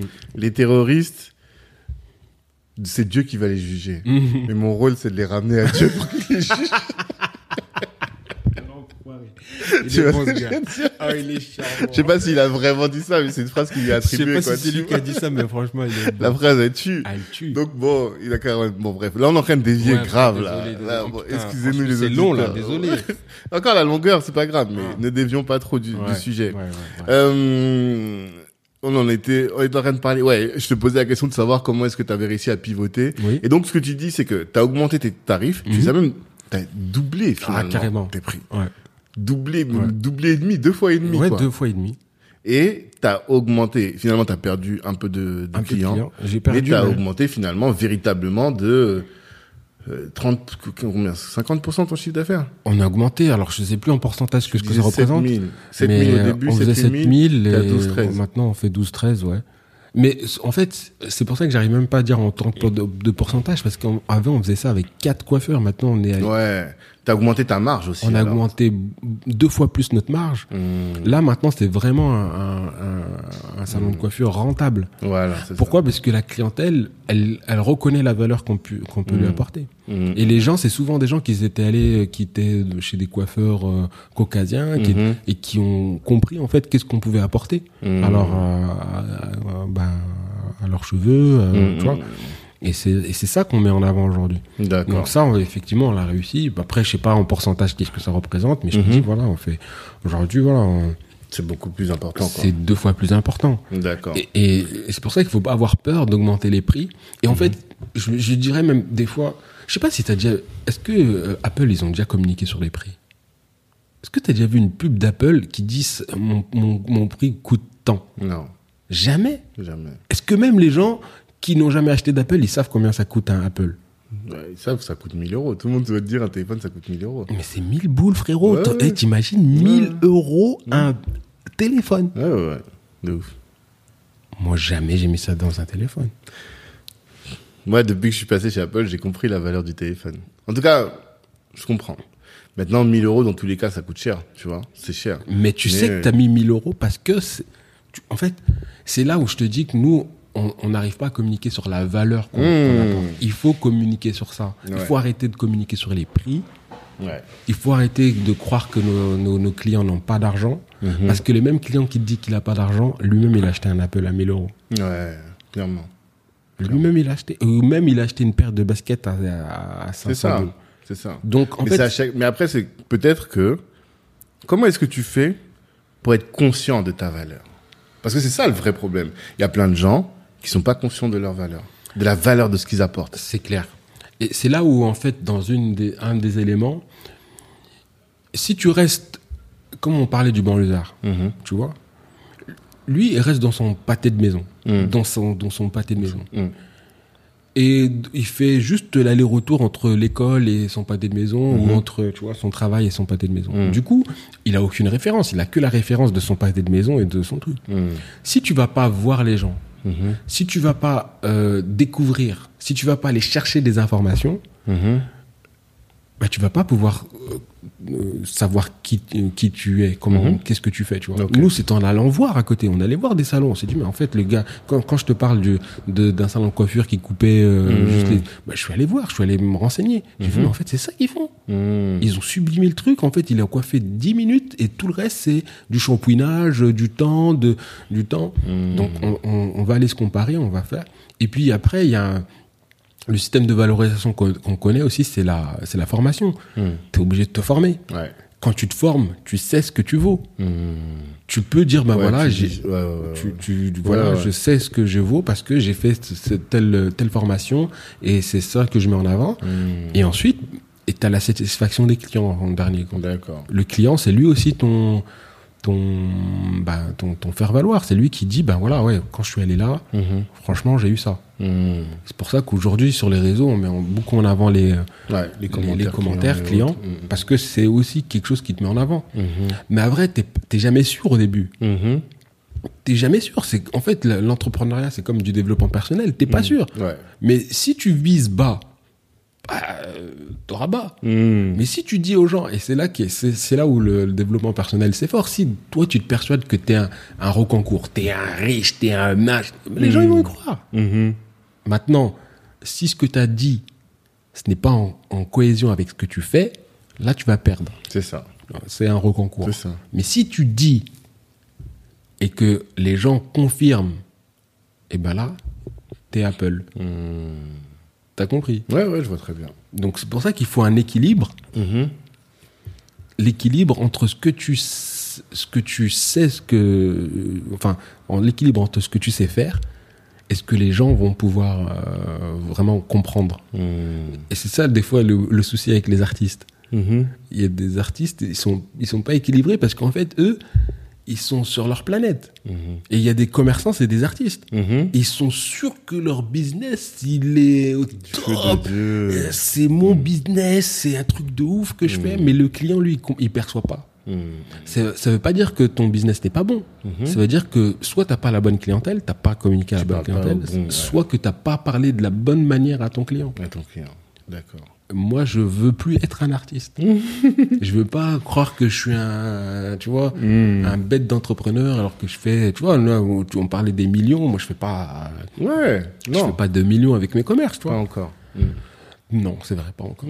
T'as raison. Non, parce que bon, là, on a parlé du barbeur, Mm. on a parlé de l'activité initialement de street marketing Ouais. que tu faisais, et là aussi, je suis euh, intéressé par co- comprendre ton switch. Tu faisais à part euh, au départ, donc l'expérience avec Alibi Montana Mhm. t'a permis de comprendre que t'avais, euh, il y avait un business dans Mm. le fait de prendre les entrepreneurs, enfin les artistes parisiens Mhm. ou même internationaux, pourquoi Ouais, pas, ouais, mais en tout cas leur ouvrir les, les portes de, De la, la ville. région. voilà, de la région. Puis c'est vrai, toi tu Mm. rayonnes sur toute la région Mm. Rhône-Alpes. Mm. Et euh, à partir de là, tu as développé un business qui est de faire en sorte que n'importe quel artiste du milieu hip-hop, Mhm. lorsqu'il vient faire un concert ici Mhm. ou lorsqu'il veut faire une campagne toucher la région, eh bien, il passe par toi. C'est ce qui est street marketing. Exactement. Mais récemment, donc depuis un an, tu as voulu aller plus loin, faire évoluer ton business. Est-ce que tu peux expliquer? Bah, ouais, effectivement, en fait, euh, le, le street marketing, on va dire qu'avant, c'était un outil de communication un peu réservé aux rebelles. Mhm. Il y a, il y a pas, hum, c'est pas encore un business, euh, comment j'allais dire, très cadré. Mhm. C'était pas un business cadré. En fait, tu as envie de faire de la pub, tu mets des affiches. Euh, Ah oui, tu vois, un le peu en vandale, comme on appelle. sauvage. Ouais, c'est voilà. très sauvage, tu Ok, vois. d'accord. D'ailleurs, même si aujourd'hui c'est beaucoup plus cadré, on appelle encore ça de l'affichage sauvage. Ah, Ok, d'accord. Mhm. Pourquoi? Parce que c'est pas fait dans des cadres, euh, tu vois, tu le fais. Et maintenant, par contre, il faut des autorisations avec les mairies, etc., pour Mhm. le faire dans un cadre, etc. Ok. tu vois. Mais moi, mes, mes clients, euh, ah, c'était, oui, euh, 100%, c'était des, des, la- des labels, Mhm. des artistes indépendants ou euh, des majors, tu vois, ou des, des, euh, Les maisons euh, des, euh, des maisons dans l'événementiel, Ah, ok. D'accord. Des sociétés d'événementiel. Mhm. Mais euh, depuis peu, c'est vrai que depuis un, depuis un an ou deux, euh, on s'est dit, mais en fait, le- moi, ce que je peux proposer à ces artistes ou à ces labels, bah, je peux le proposer à n'importe quelle entreprise. Mhm. Tout le monde a besoin aussi d'avoir de, de la visibilité Mhm. euh, dans l'espace urbain. Donc on a un peu, on a commencé à démarcher un petit peu. Mhm. On a eu au début ben, beaucoup de refus, hein, parce que Mhm. voilà, en fait moi je sais pas vendre en vrai de vrai. Mhm. Je suis un commerçant, je suis pas un commercial, tu vois. Je, Ah. je, je, voilà, je, je vais, moi je te dis ce que je sais faire. T'as compris, t'as pas tu compris. pas. Tu Ouais, vois ouais. Non, t'as pas compris, bah. je veux dire. Et, et c'est là où je me disais, en fait, quand je m'adressais aux, aux, aux personnes, Mhm. Euh, eux, dans leur esprit, ben, c'était, ben, voilà, c'était un, un, un Renoir de banlieue qui veut faire de l'affichage, faire de la promo, mais on comprend pas. Nous, on est dans le digital, on est dans le truc, et lui vient me proposer des affiches, mais on comprend pas ce que c'est. Mais, ouais, vas-y. Tu vois Il a fallu, par exemple, que une campagne d'affiches qui a fait parler d'elle, celle de Coco Chanel. À un moment donné, ils ont, ils ont sorti une, une, une grosse campagne d'affiches D'accord. Toujours dans le milieu de luxe. Hein, tu vois, le milieu du luxe, c'est toujours aussi un milieu qui essaye de se différencier. Il y a Mmh. tellement de concurrence qu'ils Mmh. essayent toujours de faire des choses différentes, des, Mhm. des euh, euh, tu vois, des, euh, des défilés différents, des trucs Mmh. différents. Et là, ils ont fait une campagne d'affiches sauvages sur Chanel. Ok. C'est c'est disruptif, tu vois, c'est un truc de ouf. Et ça, ça, ça a intéressé en fait le, le, le reste. Et là, on a eu un peu plus de, de, de bonnes associations. Tu vois, ils ont associé en fait l'image du sauvage À quelque chose à, de à positif. quelque chose de pas de positif. Au contraire, c'est un truc de rebelle. De Oui, mais je dis euh, positif pour leur business, c'est ça que je voulais dire. en tout cas, c'est Ouais, positif ouais. pour leur business. Ça Ça, pouvait apporter une bonne image pour leur Mhm. business. Tu vois. D'accord. Et, et, et là, quand on a commencé à démarcher, ben là, c'était un peu plus simple. Mhm. Les gens comprenaient en fait la, la valeur qu'on pouvait leur, leur donner. Parce qu'au début, j'étais un artiste dans, quand j'allais là-bas. Je leur disais, mais moi, c'est un truc de ouf que je vais vous donner. Euh, déco, ça vous coûte euh, combien un machin Mhm. Moi, je vous fais le même truc, mais dans un espace urbain, oh, mais n'importe quoi. Et là, par contre, là, ils ont compris. C'est pour ça que des fois, comme, pour répondre encore à ta question, comment on fait pour valoriser Des fois, il faut qu'il y ait une- des associations qui, so- qui soient faites par autres. Tu vois, une, une sorte d'association collective, une sorte de pensée collective Mhm. pour que les gens puissent s'y référer. Il faut qu'en fait, il y ait une bonne référence. C'est vrai que si euh, Chanel ne l'avait pas fait, Mhm. ça aurait, il aurait fallu un vrai commercial. Mhm. Tu vois, un commercial qui vende le truc en, en expliquant les arguments, en disant voilà que ça. Mais même en faisant ça, je pense que c'était pas gagné, tu vois. D'accord. Donc là, ça a pu le faire. Mhm. Et du coup, on a pu démarcher des, des entreprises, euh, des entreprises, euh, on va Des dire grands des grands comptes, comptes, quoi. des grands ça. comptes. Aujourd'hui, tu commences à bosser pour des grands comptes. Exactement. Mhm. Tu leur fais des campagnes de marketing. On fait des campagnes de Et- marketing. mais est-ce que ça t'a permis d'augmenter ton chiffre d'affaires? Euh, clairement, Ah ouais? Ouais, clairement. Parce que là, tu m'as dit, sur la première année, depuis que tu as ouvert la boutique, Mm. tu es à 80, En 80 000. 80 000. Ouais. Mais avant, ton activité, elle te rapportait aussi. Bah, elle me rapportait, mais c'était plus. euh, franchement, moi, c'est. En fait, en gros, euh, je, je faisais 30, 35 000 euros de. Ah. Voilà, je faisais juste ça. hein. D'accord. Ok. C'était c'était pas des, des gros prix. Hmm. Parce qu'on faisait des petites campagnes, on faisait- c'était euh, c'était pas ponctu- c'était régu- c'était pas régulier, pardon. Ok. D'où l'avantage d'avoir eu les barbeurs qui te permettaient d'avoir un revenu régulier. Exactement. Hmm. Exactement. En fait, en gros, à chaque fois, je, je, je me base toujours sur mes, ma théorie des 70-30, en fait. Mhm. Il faut à chaque fois que j'ai euh, dans les j'ai quelque chose qui me qui me couvre 70% de mes frais Mhm. Et que j'ai euh, 30% d'épargne qui me permettent de d'investir. Oui, ça aussi c'est un truc. Mais tu te rends pas compte de tout ce toutes les discussions qu'on a eues. Ah En fait, euh, pour les gens qui comprennent, Ouais. Cédric, c'est avec lui qu'on a commencé à développer Black Network à Lyon. Mm. Et à chaque fois que je l'appelle, je sais que je dois bloquer au moins une heure, une heure et demie de mon temps. Parce qu'on va avoir des grosses discussions très deep, quoi. Et je me souviens, et ça c'est à très longtemps qu'on a parlé de ça, tu me dis, à chaque fois que tu rentres de l'argent, Mm. il y a 30% que tu mets de côté. Toujours. Et hier, j'enregistrais un podcast avec un gestionnaire de patrimoine. Je vais te raconter ce qu'il m'a dit. Je vous invite à écouter cet épisode avec Elika Djeki. Euh, et tu vas me dire ce que tu en penses. Il me dit, moi, je, je pratique, j'ai compris comment Dieu a fabriqué le monde, en tout cas les lois qu'il a mis dans le monde pour la reproduction de la nature, et je les applique à mon patrimoine. Et quand il parlait, je pensais à toi direct. Mhm. Il dit, quand je mange un fruit, je mange la chair du fruit. Mhm. Elle me permet de digérer, enfin, elle me, elle me nourrit. C'est ça. Mais il reste toujours la semence, noyau, le noyau, ouais. tu vois. Clairement. Le noyau, je le replante. Mm. Si tu le replantes, il va me donner 10 fruits, tu vois. C'est clair. Je vais encore manger la chair de tous ces fruits. Mhm. Les autres noyaux, je vais les replanter. Et C'est ce, tu vois ce que je veux dire? Et ce C'est même fou. noyer peut me donner finalement des tonnes et des tonnes au C'est final. fou, c'est fou. Voilà. Ah non, mais c'est. Et toi, c'est ça que tu fais. Mais c'est c'est c'est exactement ça. Mhm. Et c'est vrai que le- la parabole avec la nature, c'est dingue. Mm. En fait, si tu regardes, si tu observes la nature, Mhm. elle t'explique tout exactement comment il faut faire. Mm. Mais c'est vrai qu'il faut prendre le temps D'observer. d'observer. Mhm. Et c'est vrai qu'aujourd'hui, il y a plein d'outils qui te, te divertissent, qui te sortent de la vertu. Mm. Et c'est ça, et tu peux pas tout comprendre, Mhm. tu vois. Et bah, il a tout dit. Qu'est-ce que je rajoute à ça? Non, mais comment toi tu le mets en place? Bah, comment Moi, je le mets toi, en place mets en- clairement parce qu'en en gros, je sais que moi, je, je pars toujours sur mes dépenses. Je sais Mhm. combien, euh, combien j'ai de dépenses euh, mensuelles. Mm. Je sais ce que j'ai comme revenu. Mhm. Mais je sais que pour augmenter mes revenus, il faut que j'ai une capacité d'épargne. En fait, par exemple, l'erreur que beaucoup font, c'est que euh, ils maîtrisent. En fait, ils peuvent faire du chiffre, mais ils maîtrisent pas leurs dépenses. Ouais, Avant de faire de l'argent, il faut que tu saches comment dépenser. tout à fait.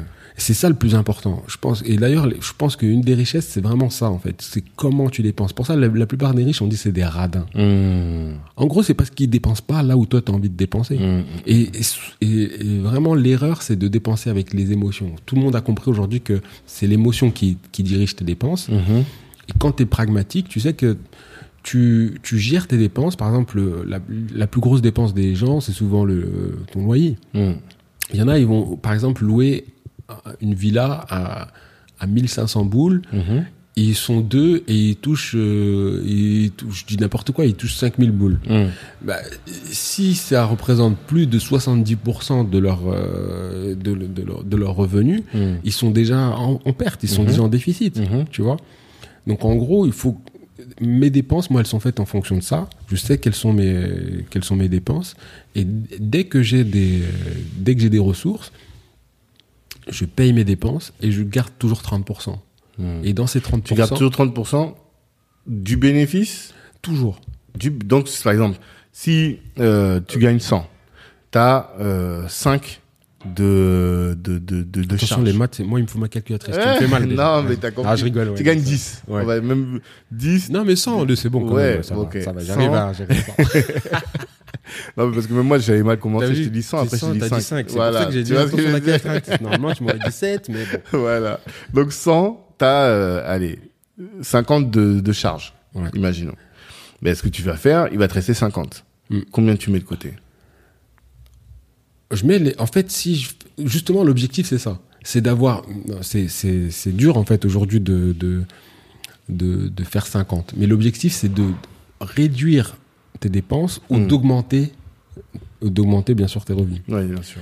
Mais souvent tu as toujours 70%, c'est toujours ça, tu gardes toujours 70. Mais en fait, si j'ai 100, je mets 70 quand même. Mm. Je mets toujours les 70 parce que en fait, je, ces charges-là, euh, Tu fais en sorte qu'il y ait 70 de charges ou, 70, ou tu mets 30 de charges je mets 30% d'épargne. Ah, voilà, c'est ça. Ok, d'accord. Mm. 30% d'épargne. Dès le départ. Dès le départ, je mets 30% d'épargne. Et est-ce que ça veut dire, parce que moi, justement, quand je sortais de la réunion hier, Mm. enfin du podcast, je me suis dit, ça veut dire que moi, ce que je voulais faire, Mhm. ça veut dire que moi, aujourd'hui, je sais que mon, mon temps, pour euh, avoir mon revenu, faut que minimum, je facture à 75 euros mon heure de travail. Ouais. Tu vois. Ouais. Mais dans ces 75 euros, j'avais pas mis le, non, le, l'épargne. Tu vois?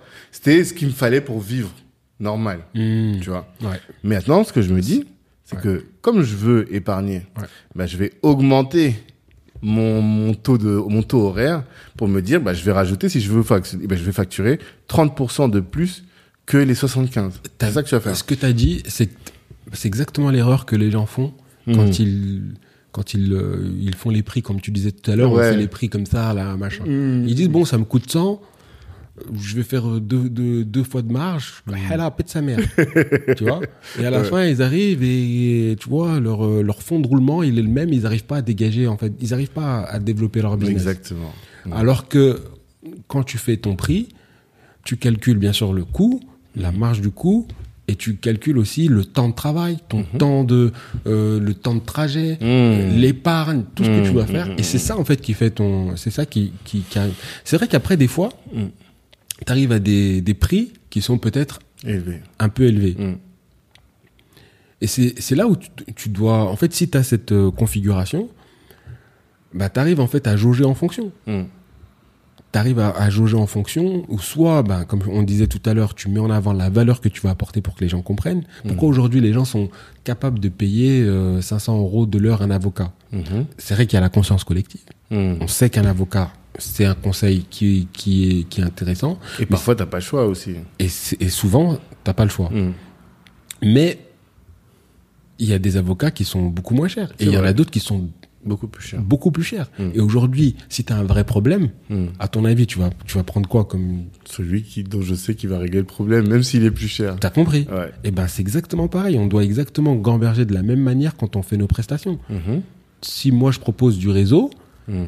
il y en a d'autres qui vont faire moins cher. Il y en a d'autres qui le feront peut-être euh, moins bien. Mhm. Moi, je vais te mettre en avant que pas forcément le prix.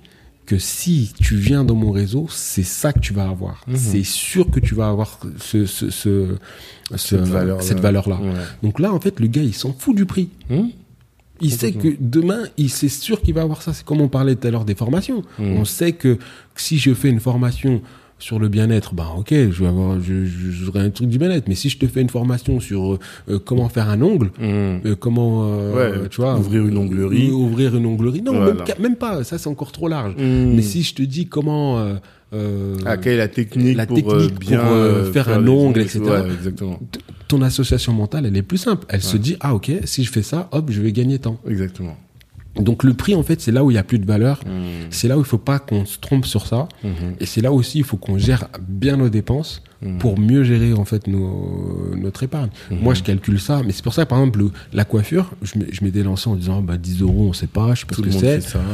Ok, donc tout le monde fait ça, c'est ça ma référence collective, ok. Tac, là, on- a calculé en fonction ensuite des, des coûts, de la valeur qu'on pouvait apporter. Donc on, on va dire que euh, c'est comme si le salon il paye mes charges. Euh, le le spa ça me paye euh, euh, ça, ça me paye euh, on va dire mes, euh, mes loisirs salaire. mes loisirs Ah, ok. Mhm. mes loisirs Ah. et ça c'est mon investissement ça c'est les- en fait dans les 30% que j'ai Mhm. dans mes 30% d'épargne Mhm. je les divise encore en 3 Ok. ça veut dire qu'il y a 10% que je mets en cas de Sécurité. C'est là, ça, c'est la sécurité banlieusarde. ça. Il y a toujours un peu, en cas où, tu vois, il faut Mm. courir, il faut Ouais. partir. Il y en a toujours un peu, tu vois. Il faut 10%. payer le baveux. Il faut payer. Je sais pas, ça, t'as compris. T'es en train de me dire. On dirait, ah, c'est ça, en fait, c'est un fourgueur, en vrai. C'est lui, c'est quelqu'un, il me fait ça lui-même. trop lui, il tenté, j'étais tenté, j'étais obligé de la sortir celle-là. En tout cas, épargne de sécurité. Voilà, une Voilà. épargne de sécurité, 10%. Et Mhm. 10% en fait que j'ai réinvesti. Ok. Tout le temps, je réinvestis, je réinvestis, je réinvestis. Mhm. Et les 10%, les restants, on peut appeler ça. euh, euh, comment on peut appeler ça? En fait, c'est. Attends, je vais te donner un, un truc en anglais, mon gars. Je vais essayer. Mhm. Le giving back, ça se dit, ça se dit Euh, comme ça? Ok, d'accord. Give back. Le give back, putain, même là, j'ai fait une erreur. Non, Fuck. mais ça, je pense que les I deux fonctionnent. en gros, ouais, c'est le, c'est les 10% où. C'est en- plus la solidarité, tu dirais? C'est plus. euh, ouais, c'est plus en fait, je sais que j'ai gagné. Mhm. Et je sais que, franchement, je, je, je suis très content d'être arrivé à ça, d'avoir Mhm. ce chiffre d'affaires là, tout ça. Mhm. Donc en fait, je m'en sers pour euh, pour le redonner. Des fois, je le redonne seulement par un pas à quelqu'un que je vois dans la rue qui a besoin. Mhm. Mais souvent aussi, je le remets pour, euh, par exemple, j'invite les, j'invite des clients à la maison. Tu vois, on leur fait un Mhm. petit truc. Ça rien à voir. Je veux pas que ça reste. euh, Ah oui, c'est pas juste. euh, Ouais, genre la famille du pays a un décès, parce que ça, c'est des problèmes qu'on a souvent, tu Ah vois. non, ça c'est dans sais les... pas où aller chercher. Ah non, ça c'est dans les, c'est dans la part des loisirs, t'es obligé. Ça c'est dans la Ah. part d'épargne. euh, Ah, tu euh, sacrifies sur le loisir ah pour ouais, ça c'est clair. Ok. Parce que ça, c'est la famille. Des Ouais. fois, il y a des trucs, le Mhm. tonton, il a besoin de ci, on est obligé de mettre ça, Mm, tu vois. mm, mm, Non, là, c'est vraiment, ça n'a rien à voir. Ça, Ok, c'est vraiment dans encore le- autre chose. C'est encore autre chose. C'est vraiment, euh, bah, ce que toi, tu, tu, ton, ton budget, tu dois faire pareil. Toi, quand tu vas chez les commerçants afro, tu dis, je sais pas, le soutien passe par la caisse. Exactement. ton- Eh ben, c'est ça, en Une fait. partie, ouais, C'est voilà. cette partie-là. Ok, d'accord. bah, ça, tu dois l'inclure dans ton prix. Mm. Ouais, c'est clair. Tu dois l'inclure dans ton prix. Mm. Parce que ça va sortir d'où demain? Eh oui, c'est ça. Faut bien que ça sorte de quelque part. Faut que ça sorte de quelque vrai, part. C'est vrai. Tu dois dire, ben voilà, et j'ai ce prix-là, j'ai ça, donc ça, ok. Et dans ce prix-là, je sais que moi, je vais redonner aussi à la communauté parce qu'elle me donne. Mhm. Et c'est là où tu as la gratitude. En fait, pour moi, c'est mon, mon. Ouais, c'est. C'est l'argent de la gratitude. Je fais ces chiffres-là. Franchement, je suis, je suis parti de, de, de, de loin quand même. Mhm. Mais je suis content. Je suis pas encore. euh, je suis pas un truc de ouf, hein. On fait pas des mille francs, Mmh. franchement, non. Mais je suis cher content. Mhm. Oh, tu vois, quand je suis avec mes poules, on dirait un vieux paysan. Non, quand tu parles de poule, là, c'est sérieux. Tu parles vraiment de poule. Oh, frérot, j'ai des pavoules, j'ai des poules. En mode Charles Ingalls. En mode de vrai. Gals, négro. oh, je te jure, j'ai des poules, je suis refait de ma vie. Tu Je me regarde, des œufs et tout. euh. Je regarde mes poules, je dis, hey, frérot, avant, je, je caressais le- les buissons là qui me picotaient dans Et le les truc. pitbulls. Les pitbulls, là maintenant, je suis avec Mm. des poules, je suis refait de ma vie en vrai. D'accord. Je suis super content. Et je vois qu'en fait, il n'y a pas besoin d'avoir des chiffres d'affaires faramineux.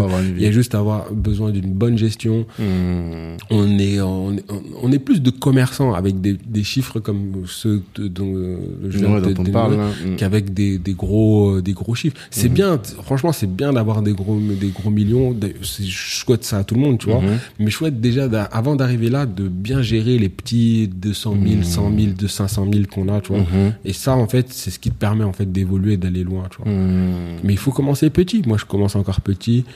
On- j'ai j'ai encore une, tu vois, j'ai encore une, j'ai appris beaucoup. J'ai appris beaucoup sur le tas, Ouais. beaucoup en regardant les autres, beaucoup en écoutant les autres, beaucoup, beaucoup. Ouais. Beaucoup, beaucoup, beaucoup. T'as beaucoup écouté. Ah, j'ai beaucoup écouté. ouais. J'ai vraiment beaucoup écouté. Mhm. à défaut de, En discutant, en écoutant des podcasts, en... franchement, euh, les podcasts c'est récent, Ouais. mais j'ai beaucoup écouté euh, les anciens. Mhm. Ah, J'ai un respect immense pour les anciens. D'accord. Beaucoup, beaucoup, beaucoup. Mhm. Même, et souvent, tu vois, on respecte pas les anciens, mais en fait, eux, ils ont déjà tout fait. Mhm. Ils ont déjà fait les erreurs. Ouais. Donc, en fait, quand il dit fais pas ça, Mhm. c'est pas parce qu'il a peur que tu le dépasses ou quoi que ce soit. Mhm. C'est parce qu'il a déjà fait l'erreur. Ouais. il- lui, il te dit Il partage. vas-y, euh, franchement, frérot, si tu veux, si, mon petit, si tu veux avancer, Mhm. ne fais pas ça. Ouais. Le seul souci, c'est qu'il dit pas fais ça plutôt. Donc, en fait, à chaque fois, nous, on a eu des conseils par la négative. Fais pas, Ouais. fais pas, fais pas, fais pas, fais pas. Oui, t'aurais besoin. Et c'est, je sais pas si t'as vu ce post que j'ai fait sur euh, sur LinkedIn. Oui, oui. Tu vois. Oui. Et je le dis ici. J'aimerais recevoir des vieux sur les podcasts. On- mais il y en a. Ouais. Le souci, c'est que, tu vois, c'est comme là, par exemple, il y a un petit, il me disait ça, il me dit, ouais, il a ouvert un truc à côté, on l'a aidé un peu, tu vois. Il me dit, ouais, mais tu m'as pas mis sous ton aile au départ. Mhm. J'ai dit, et tout, quand tu voulais faire ton truc, moi, je t'ai dit, fais ça. Mhm. Tu m'as dit, oui, tu l'as pas fait. Donc, pourquoi tu veux que je vienne sous ton aile? Tu m'écoutes pas. Mhm. J'ai dépensé mon énergie parce que c'est de l'énergie de conseiller, c'est de l'énergie de, de faire du réseau, c'est de l'énergie d'accompagner. Ouais. Les gens, ils le, ils le, ils le voient Ils pas. le valorisent Ils pas. ne le valorisent pas. Ouais. D'ailleurs, souvent ceux qui le font, comme toi par exemple, tu ne valorises pas assez le fait que tu déplaces chez les gens, tu vas parler pendant une heure. Les gens ils pensent oh c'est bon, ils rigolent, ils parlent. il avec prend moi. du temps pour moi, du mais temps il se pas compte que. Ils se rendent pas compte de la valorisation que tu apportes. Normalement, chaque auditeur il devrait laisser un message, un Mm. commentaire. Ouais. C'est la base. C'est la base. Mm. Il devrait dire ouais franchement ce que. Mais les gens ils se disent ah je vais l'appeler plutôt. Ouais. Frérot c'est bien tu m'appelles, je suis content. Mhm. Mais si tu laisses sur le commentaire là sur Je machin. rappelle. Vous Je avez entendu ça va, en fait, ça va rentrer aussi dans le- la conscience collective. Les gens vont se dire, ah tiens, ah c'est vrai, moi aussi ça m'a fait ça. Ouais. Ils vont mettre un petit j'aime aussi au Ouais. commentaire que tu as fait. Et Mhm. c'est ça qui valorise tout ça, tu vois. Tout à fait. Tout à fait. Ça, nous on le fait pas. Et les anciens, et comme je te dis, le petit là, il, mais il écoute pas. Donc Mhm. après, t'as plus envie. Ouais. T'as plus envie de dépenser de l'énergie. Mais on a besoin, en tout cas, on a Mais besoin d'anciens. Je, je suis vraiment en recherche. Et euh, Néospa, donc ça c'est la troisième activité Ouais. sur, dans la rue. Mm. Euh, Qu'est-ce qui t'a motivé à, à lancer ça? Euh, euh, ce qui m'a motivé, c'est que. Alors, il y a plusieurs choses. Une, je cherchais un moyen de déstresser les entrepreneurs, les commerçants. Ah, ok. Il y a- en fait, j'accompagnais des commerçants, j'accompagne euh, toujours. Mhm. Et il y en a, ils ont fait des burn-out. Mhm. Mais des burn-out sévères. Ah ouais? Même burn-out, j'arrive pas à dire. C'est là tu sens que je suis entier quand je dis burn-out. Burn-out. Burnout.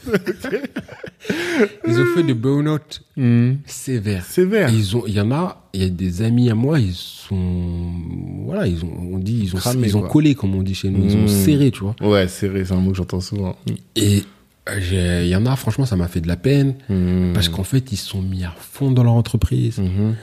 Ils ont, ils ont donné tout leur âme dans leur entreprise et ça a pas marché. Et quand ça a pas marché, bah, ils, ont pété des câbles, tu vois. Et donc, moi, je cherchais un moyen de, et la plupart des, des gens, des entrepreneurs que je connais, tu vois, ils sont à fond, ils ont jamais le temps de se Ouais, poser. Même quand ils se posent, t'as entendu Ida, c'est ça. Elle, quand elle se pose, elle fait la cuisine. Mhm. Quand elle, je lui dis, viens, on se pose, on se pose, on lit un livre. Non, elle, elle, ok, je elle se pose deux minutes. Après, Après, elle va faire la cuisine. Ok, c'est une. Elle est là, elle fait des, elle dit, oh, tiens, qu'est-ce que je vais faire comme nouveau truc, comme Mm. machin. Et je dis, c'est bon, c'est ça que tu poses. Et elle, elle se pose. Comme Mhm. ça, en faisant un truc machinal. Ok. Et la plupart des entrepreneurs, en fait, ils ont du mal à se poser. Mhm. Donc moi, je cherchais quelque chose qui leur permette de se poser et qui corresponde à toutes les images mentales qu'ils ont du, du repos. Ok. Et quand je recherchais en fait euh, comment en fait les, les, les riches ils se ils se reposaient, Mhm. ben justement ben, il y avait toujours le jacuzzi, le sauna, etc. Et c'est là que j'ai compris. Je fais, en fait, nous là, on pense jacuzzi, c'est c'est tu vois c'est moi je- en en fait on l'assimile beaucoup plus à, à les réalités les trucs Ah, comme ça. ok, tu vois. d'accord. Mais on sait pas Ouais, fait- Loana. à ça, Loana, je je- tu vois comme ce que ça, je veux dire Ouais. Mais en vrai, c'est c'est un vrai outil pour se détendre. Ok. C'est- les, les c'est l'hydromassage, tu vois. Mhm. Donc j'ai acheté un, un beau un beau jacuzzi, Mhm. j'ai mis un, un sauna, j'ai mis une, euh, un fauteuil massant Mhm. Et euh, une, une douche hammam, tu vois. Mhm.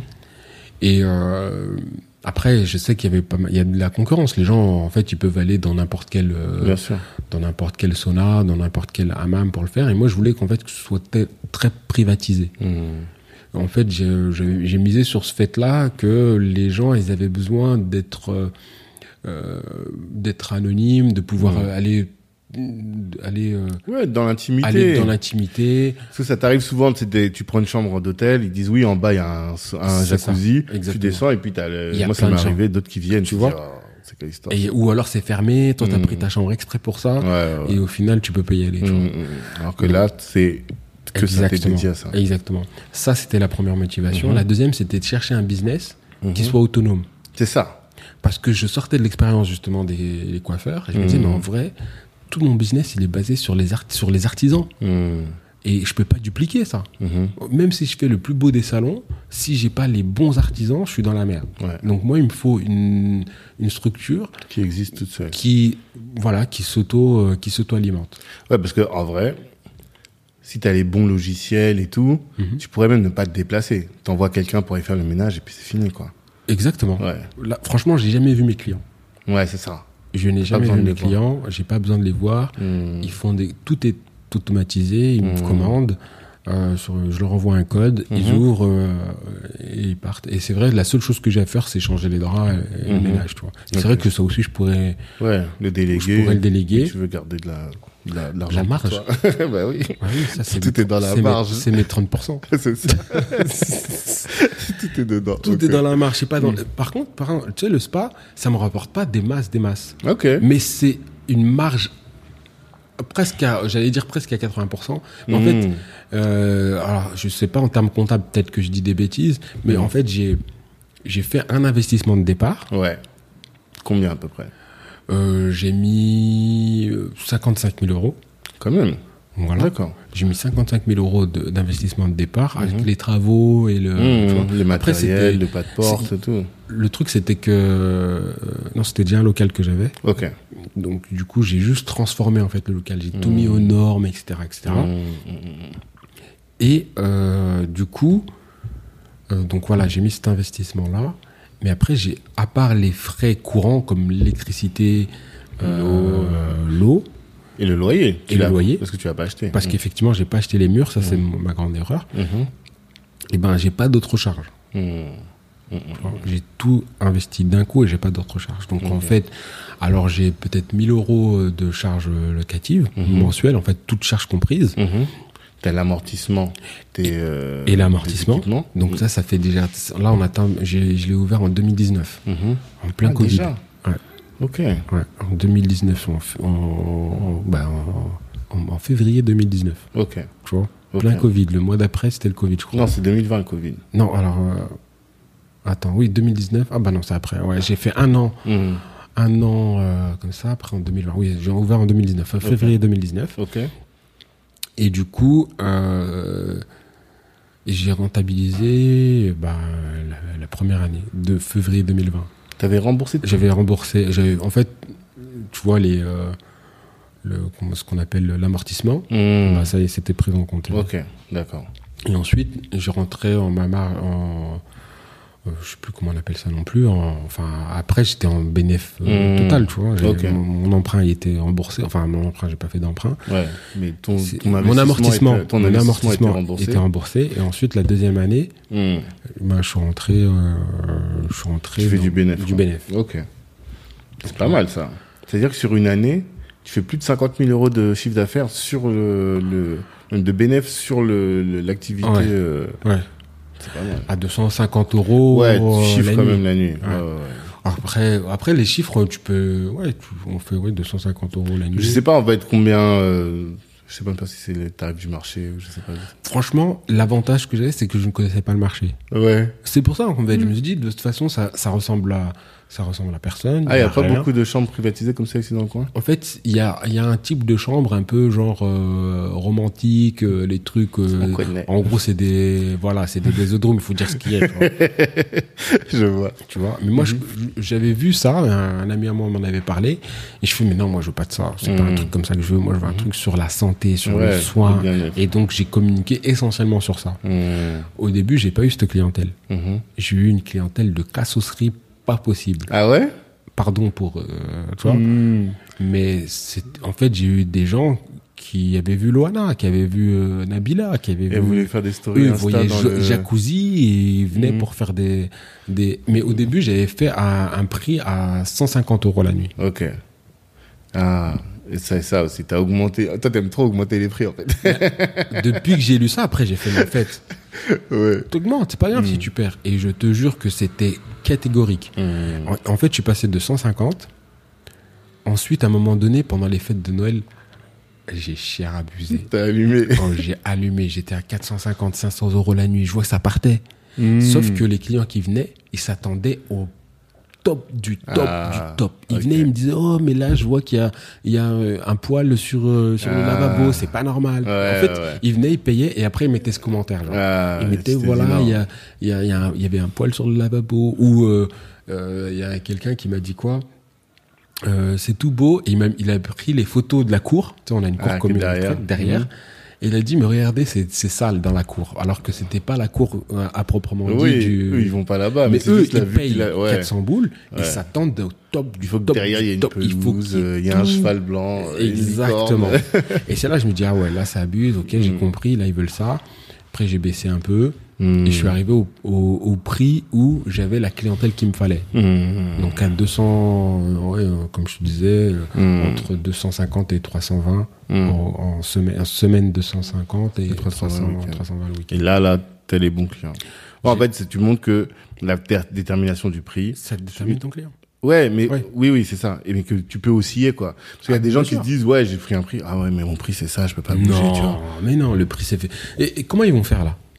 Les gens là, Avec l'inflation? avec l'inflation. Ouais. Comment ils vont faire les gens? Si tu n'augmentes pas tes prix, si...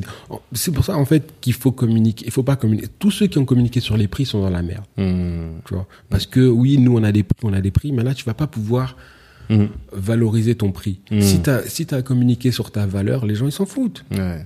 Ils, vont payer le prix. valeur. Hmm, De toutes les façons, il n'y a pas d'autre choix. Ils n'auront pas d'autre choix. Donc là, si tu communiques sur ta valeur, sur ce que tu, ce que tu vas apporter au client, en fait, il faut que le client, il arrive directement à imaginer quel apport il va avoir. C'est un égoïste, c'est un, la main invisible, c'est ça. C'est ça. Même le Je sais client, que je vais aller il acheter vient- le bouquin La richesse des nations. Je crois que je vais lire ça. même le client, il, il est égoïste. Il vient pas pour te faire plaisir. Ouais. Il vient pas pour te soutenir la caisse, malheureusement. Non, la priorité, c'est de, se- de, de- Il a un besoin, il faut que tu répondes à son C'est besoin. tout. C'est tout. C'est la seule priorité. C'est simple comme Mmh. bonjour, tu vois. Non, Donc c'est sûr. lui, voilà, si, il faut qu'il arrive à comprendre. S'il n'a pas compris, c'est que tu lui as, tu lui as pas mis les bonnes associations mentales. tu vois. Mmh. Une jacuzzi mental machin hop c'est bon il a compris et c'est vrai que là j'avais pas compris moi j'avais pas vu que effectivement ça pouvait aussi bah apporter euh, associer tu vois à la fête machin Mmh. etc tu vois Mmh, mmh, mmh, mais voilà et du coup j'ai communiqué là-dessus ensuite j'ai communiqué plus au début je communiquais vraiment sur les le matériel mmh. Mmh. et ensuite j'ai communiqué sur euh, l'apport Mmh. Pourquoi tu venais à... Tu sais, quand t'étais fatigué, j'ai fait une petite campagne de spot où tu Mhm. vois un, un gars qui, qui était Stressé qui était stressé, Mhm. machin, machin. Et euh, tu vois, il va, il, il, Il se fait- détend. Il, fait- il se détend, il fait son truc, et là, il est, Mmh. il est bien. Non, c'est top. Franchement, euh, masterclass, véritable. Oh non Ah si, les gens... Là, concret, la personne qui veut lancer un business à- dans la région Rhône-Alpes, il peut se dire, ah bah voilà, là ça se tient comme ça, il faut faire ça, ça, ça. Et après, s'il veut plus, bah, il vient prendre un consulting avec, avec toi. tu vas lui donner les, les clés. Bah, tu il vois. passera par, euh, par Black Network, hein. c'est eux qui vont faire pas le, Pourquoi pas? truc. Moi, je suis, je ne suis qu'un commerçant. Ouais. Je ne suis qu'un humble Pas commerçant. n'importe quel commerçant, en tout cas.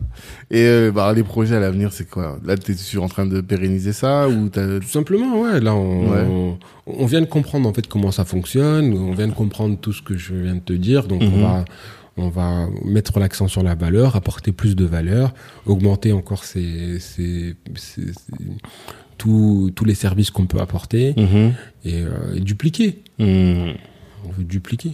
D'accord. D'accord. Dupliquer, ça veut dire dans la ville, tu vas mettre d'autres spas, d'autres... Bah, on commence par là. Après, euh, tu vois, ça fait comme si on n'avait pas d'ambition. Mais moi, je pense que ceux qui, les vraies ambitions, c'est ceux qui vont par étapes, tu vois. Mhm. Bon, je veux pas te dire qu'on en veut partout. Déjà, en 2-3 ans, on arrivait à faire ça. Mhm. On, a, on a vraiment compris le business model. On sait, Mhm. euh, voilà. Donc maintenant, si on peut en, mettre. D'ailleurs, ça, c'était pour moi le, le spa, c'était comme un, un prototype. Ouais, un test. quoi. c'est un vrai test. Euh, je, suis- bien content de, de ce que de, de ce que ça a donné. Mhm. J'ai des super retours. Maintenant, l'objectif, c'est, c'est pas de le faire en- avec un, un fonds de commerce, c'est d'acheter carrément les murs. Ouais, euh, ouais, ouais. et voilà. Peut-être qu'on peut, on peut le faire, mais s'il y a d'autres, s'il y a des investisseurs, Mhm. euh, moi, je préférerais le faire, tu vois. Et c'est là où, tu vois, Black Network, c'est intéressant. Parce que là, Exactement. on peut se dire, et là, là je, je, je sais qu'il y a des- d'autres investisseurs, je sais qu'il y a plein de potes à moi, des, mais si je le fais avec des Renois, Ben pas des oui. Renois pour être des Renois, moi Ouais, je dit, ouais. je, je dit, J'ai moi je compris. crois à la pluralité des Renois, il n'y a Mm. pas un Renois, tu vois. Mm. Il y, y a plein de Renois différents, des Renois avec différentes émotions. Mhm. Maintenant, il y a des Renois qui me ressemblent, qui sont dans mon, dans mon état d'esprit, Mm. et je veux pas le faire avec toi parce que t'es un Renoir. Je, si t'es dans mon dans, dans mon état d'esprit, ouais, ok.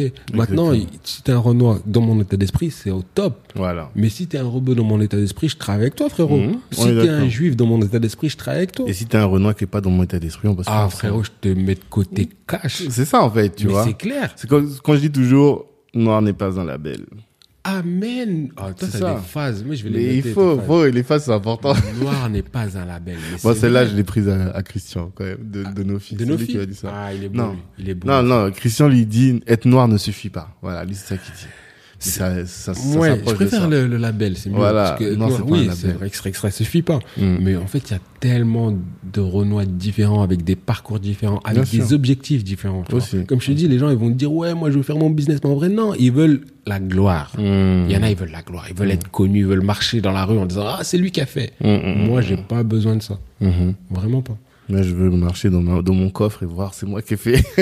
Mais oui, c'est ça. c'est ça. C'est exactement ça. On a compris. Je préfère ça. Ok. Ok. Donc, on arrive à les questions de la fin. Euh, on a parlé d'Afrique déjà, Mm. donc je vais pas revenir sur euh, 2050 où Mm. tu disais déjà que c'était trop tard. Euh, Ouais, bon, j'abuse, mais c'est vrai que euh, là, il faut, si, voilà, il faut y aller. compris, exactement. Euh, ensuite, l'autre question, c'est comment est-ce que tu fais? Ça, c'est la question qui peps. Comment est-ce que tu fais pour tu rigoles. Là, c'est parce que on a nos partenaires qui peps, donc c'est des des consultants en excellence opérationnelle, Ok. tu vois.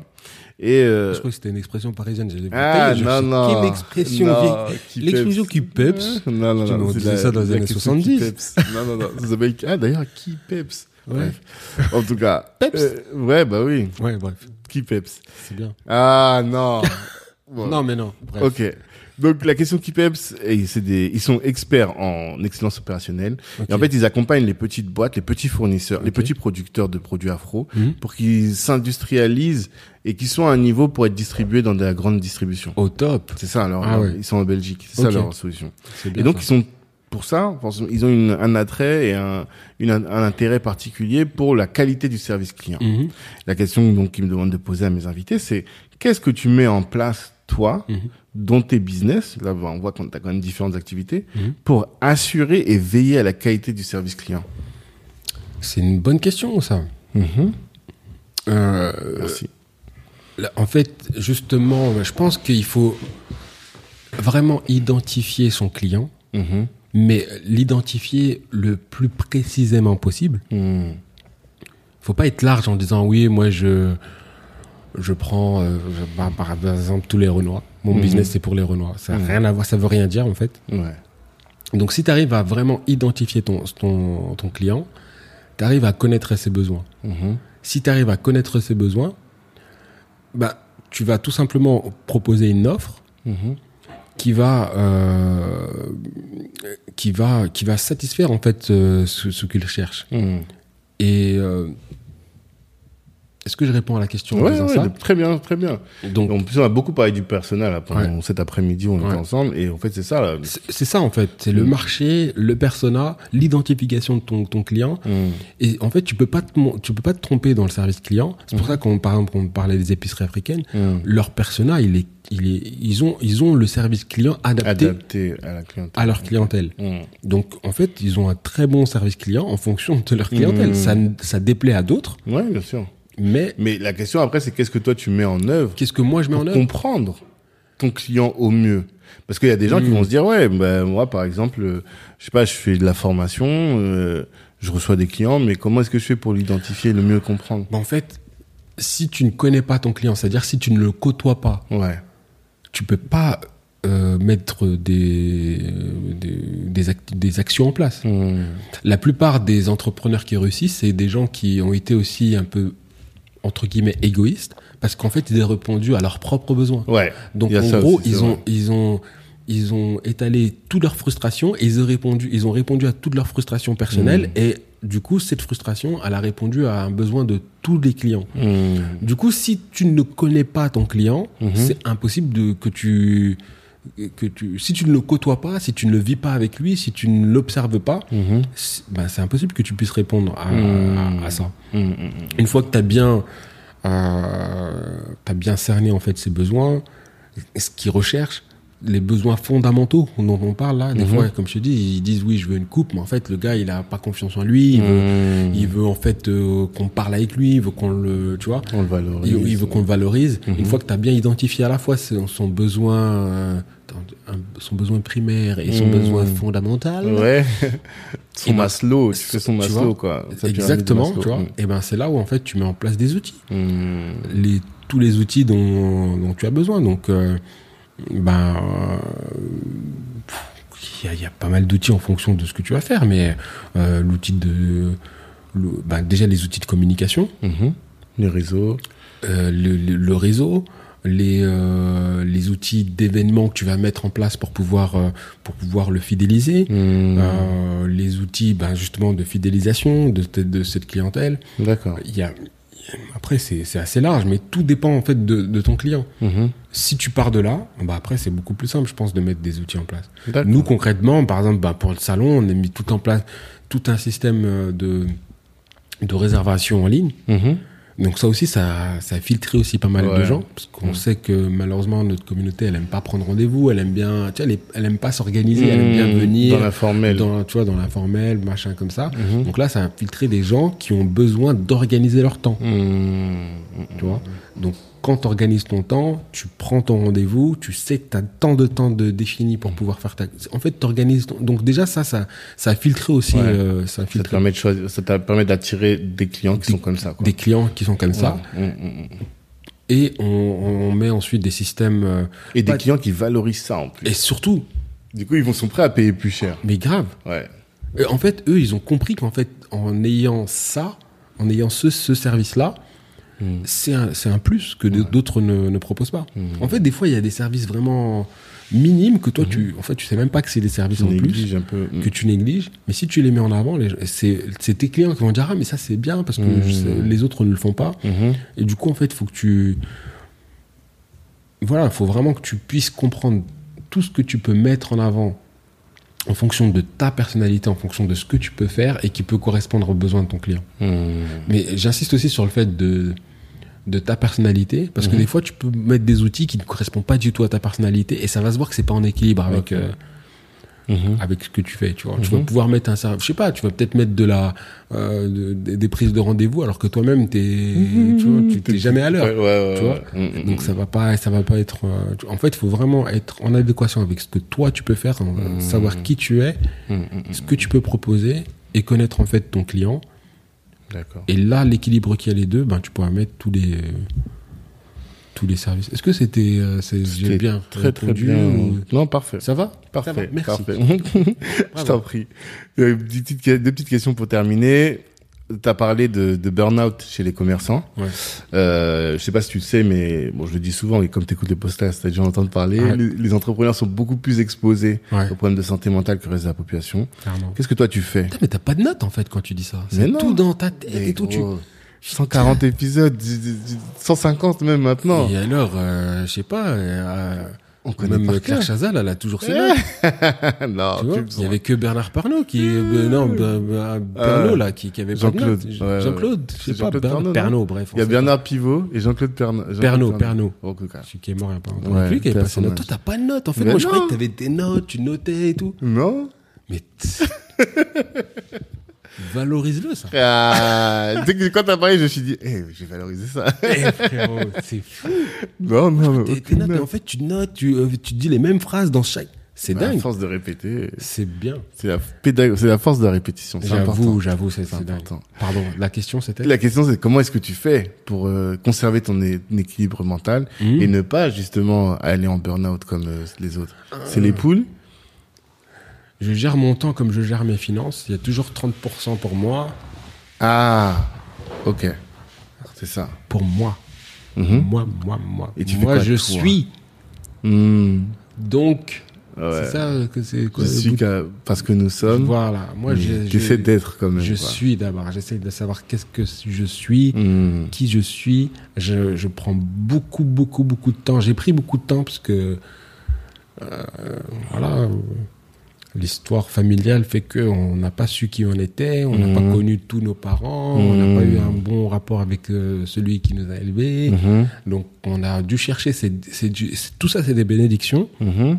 qui ont fait qu'on a dû chercher. Tu vois à chaque fois, je me dis ça, je me dis, mais en vrai, si j'ai eu deux parents tranquilles et tout, j'aurais pas eu besoin de chercher. Ouais. Ça se trouve, je- tu vois, j'aurais pas. Mais là, le fait qu'il n'y avait pas Mhm. les rapports, bon, on a dû chercher qui on était. Et du coup, ben, ça nous a permis de d'avoir la première euh, L'équilibre. D'accord. Ça, c'est très important de savoir qui on est. De et il faut un recul sur tes activités Mhm. pour pouvoir euh, pour pouvoir mieux les maîtriser. Hmm. Tu vois. À un moment donné, quand t'es quand t'es trop dans le guidon, tu fais n'importe quoi. Hmm. Où tu es. En fait, c'est pas que tu fais n'importe quoi, c'est que tu es à la merci de ton, de ton client. Ouais. Tu oublies que c'est le business qui doit travailler pour toi. Hmm. Et du coup, tu es à la merci de ton business. Ok.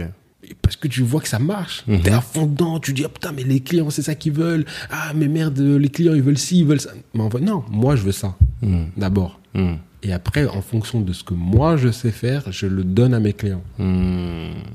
Ok. Et ce temps que tu prends pour toi, tu fais quoi? C'est lecture, méditation, sport, les poules? Mes sacrées poules, tu Cocody. Ouais. Cotonou. C'est comme ça qu'elle s'appelle? Oui.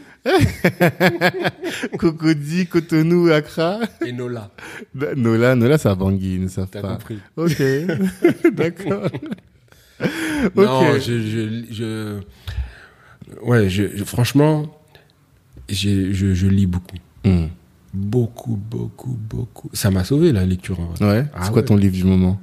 Le livre du moment, moment, là. Attends, le livre du moment que je lis. Attends, il y en a deux. J'ai encore un Robert Greene Mhm. que je lis. Lequel L'excellence ou L'excellence. pas? Ouais, atteindre l'excellence. Atteindre l'excellence. Et l'autre, à côté. Oh, je relis en fait euh, euh, le livre des. Celui que tu m'avais montré aussi, là. Merde. Oh purée. L'alchimiste Non. Non, non, non, non, non. Euh, C'est un livre. Putain. Je, je, je, je, je, Tu te souviens plus? Je me souviens même plus. D'accord. C'est pas grave. On a, on a Attends, Robert mais- Greene. pas là? Hmm? Attends, de derrière là. Mhm. Attends, je. Vas-y. Attention à ton casque. Ouais. Il va chercher.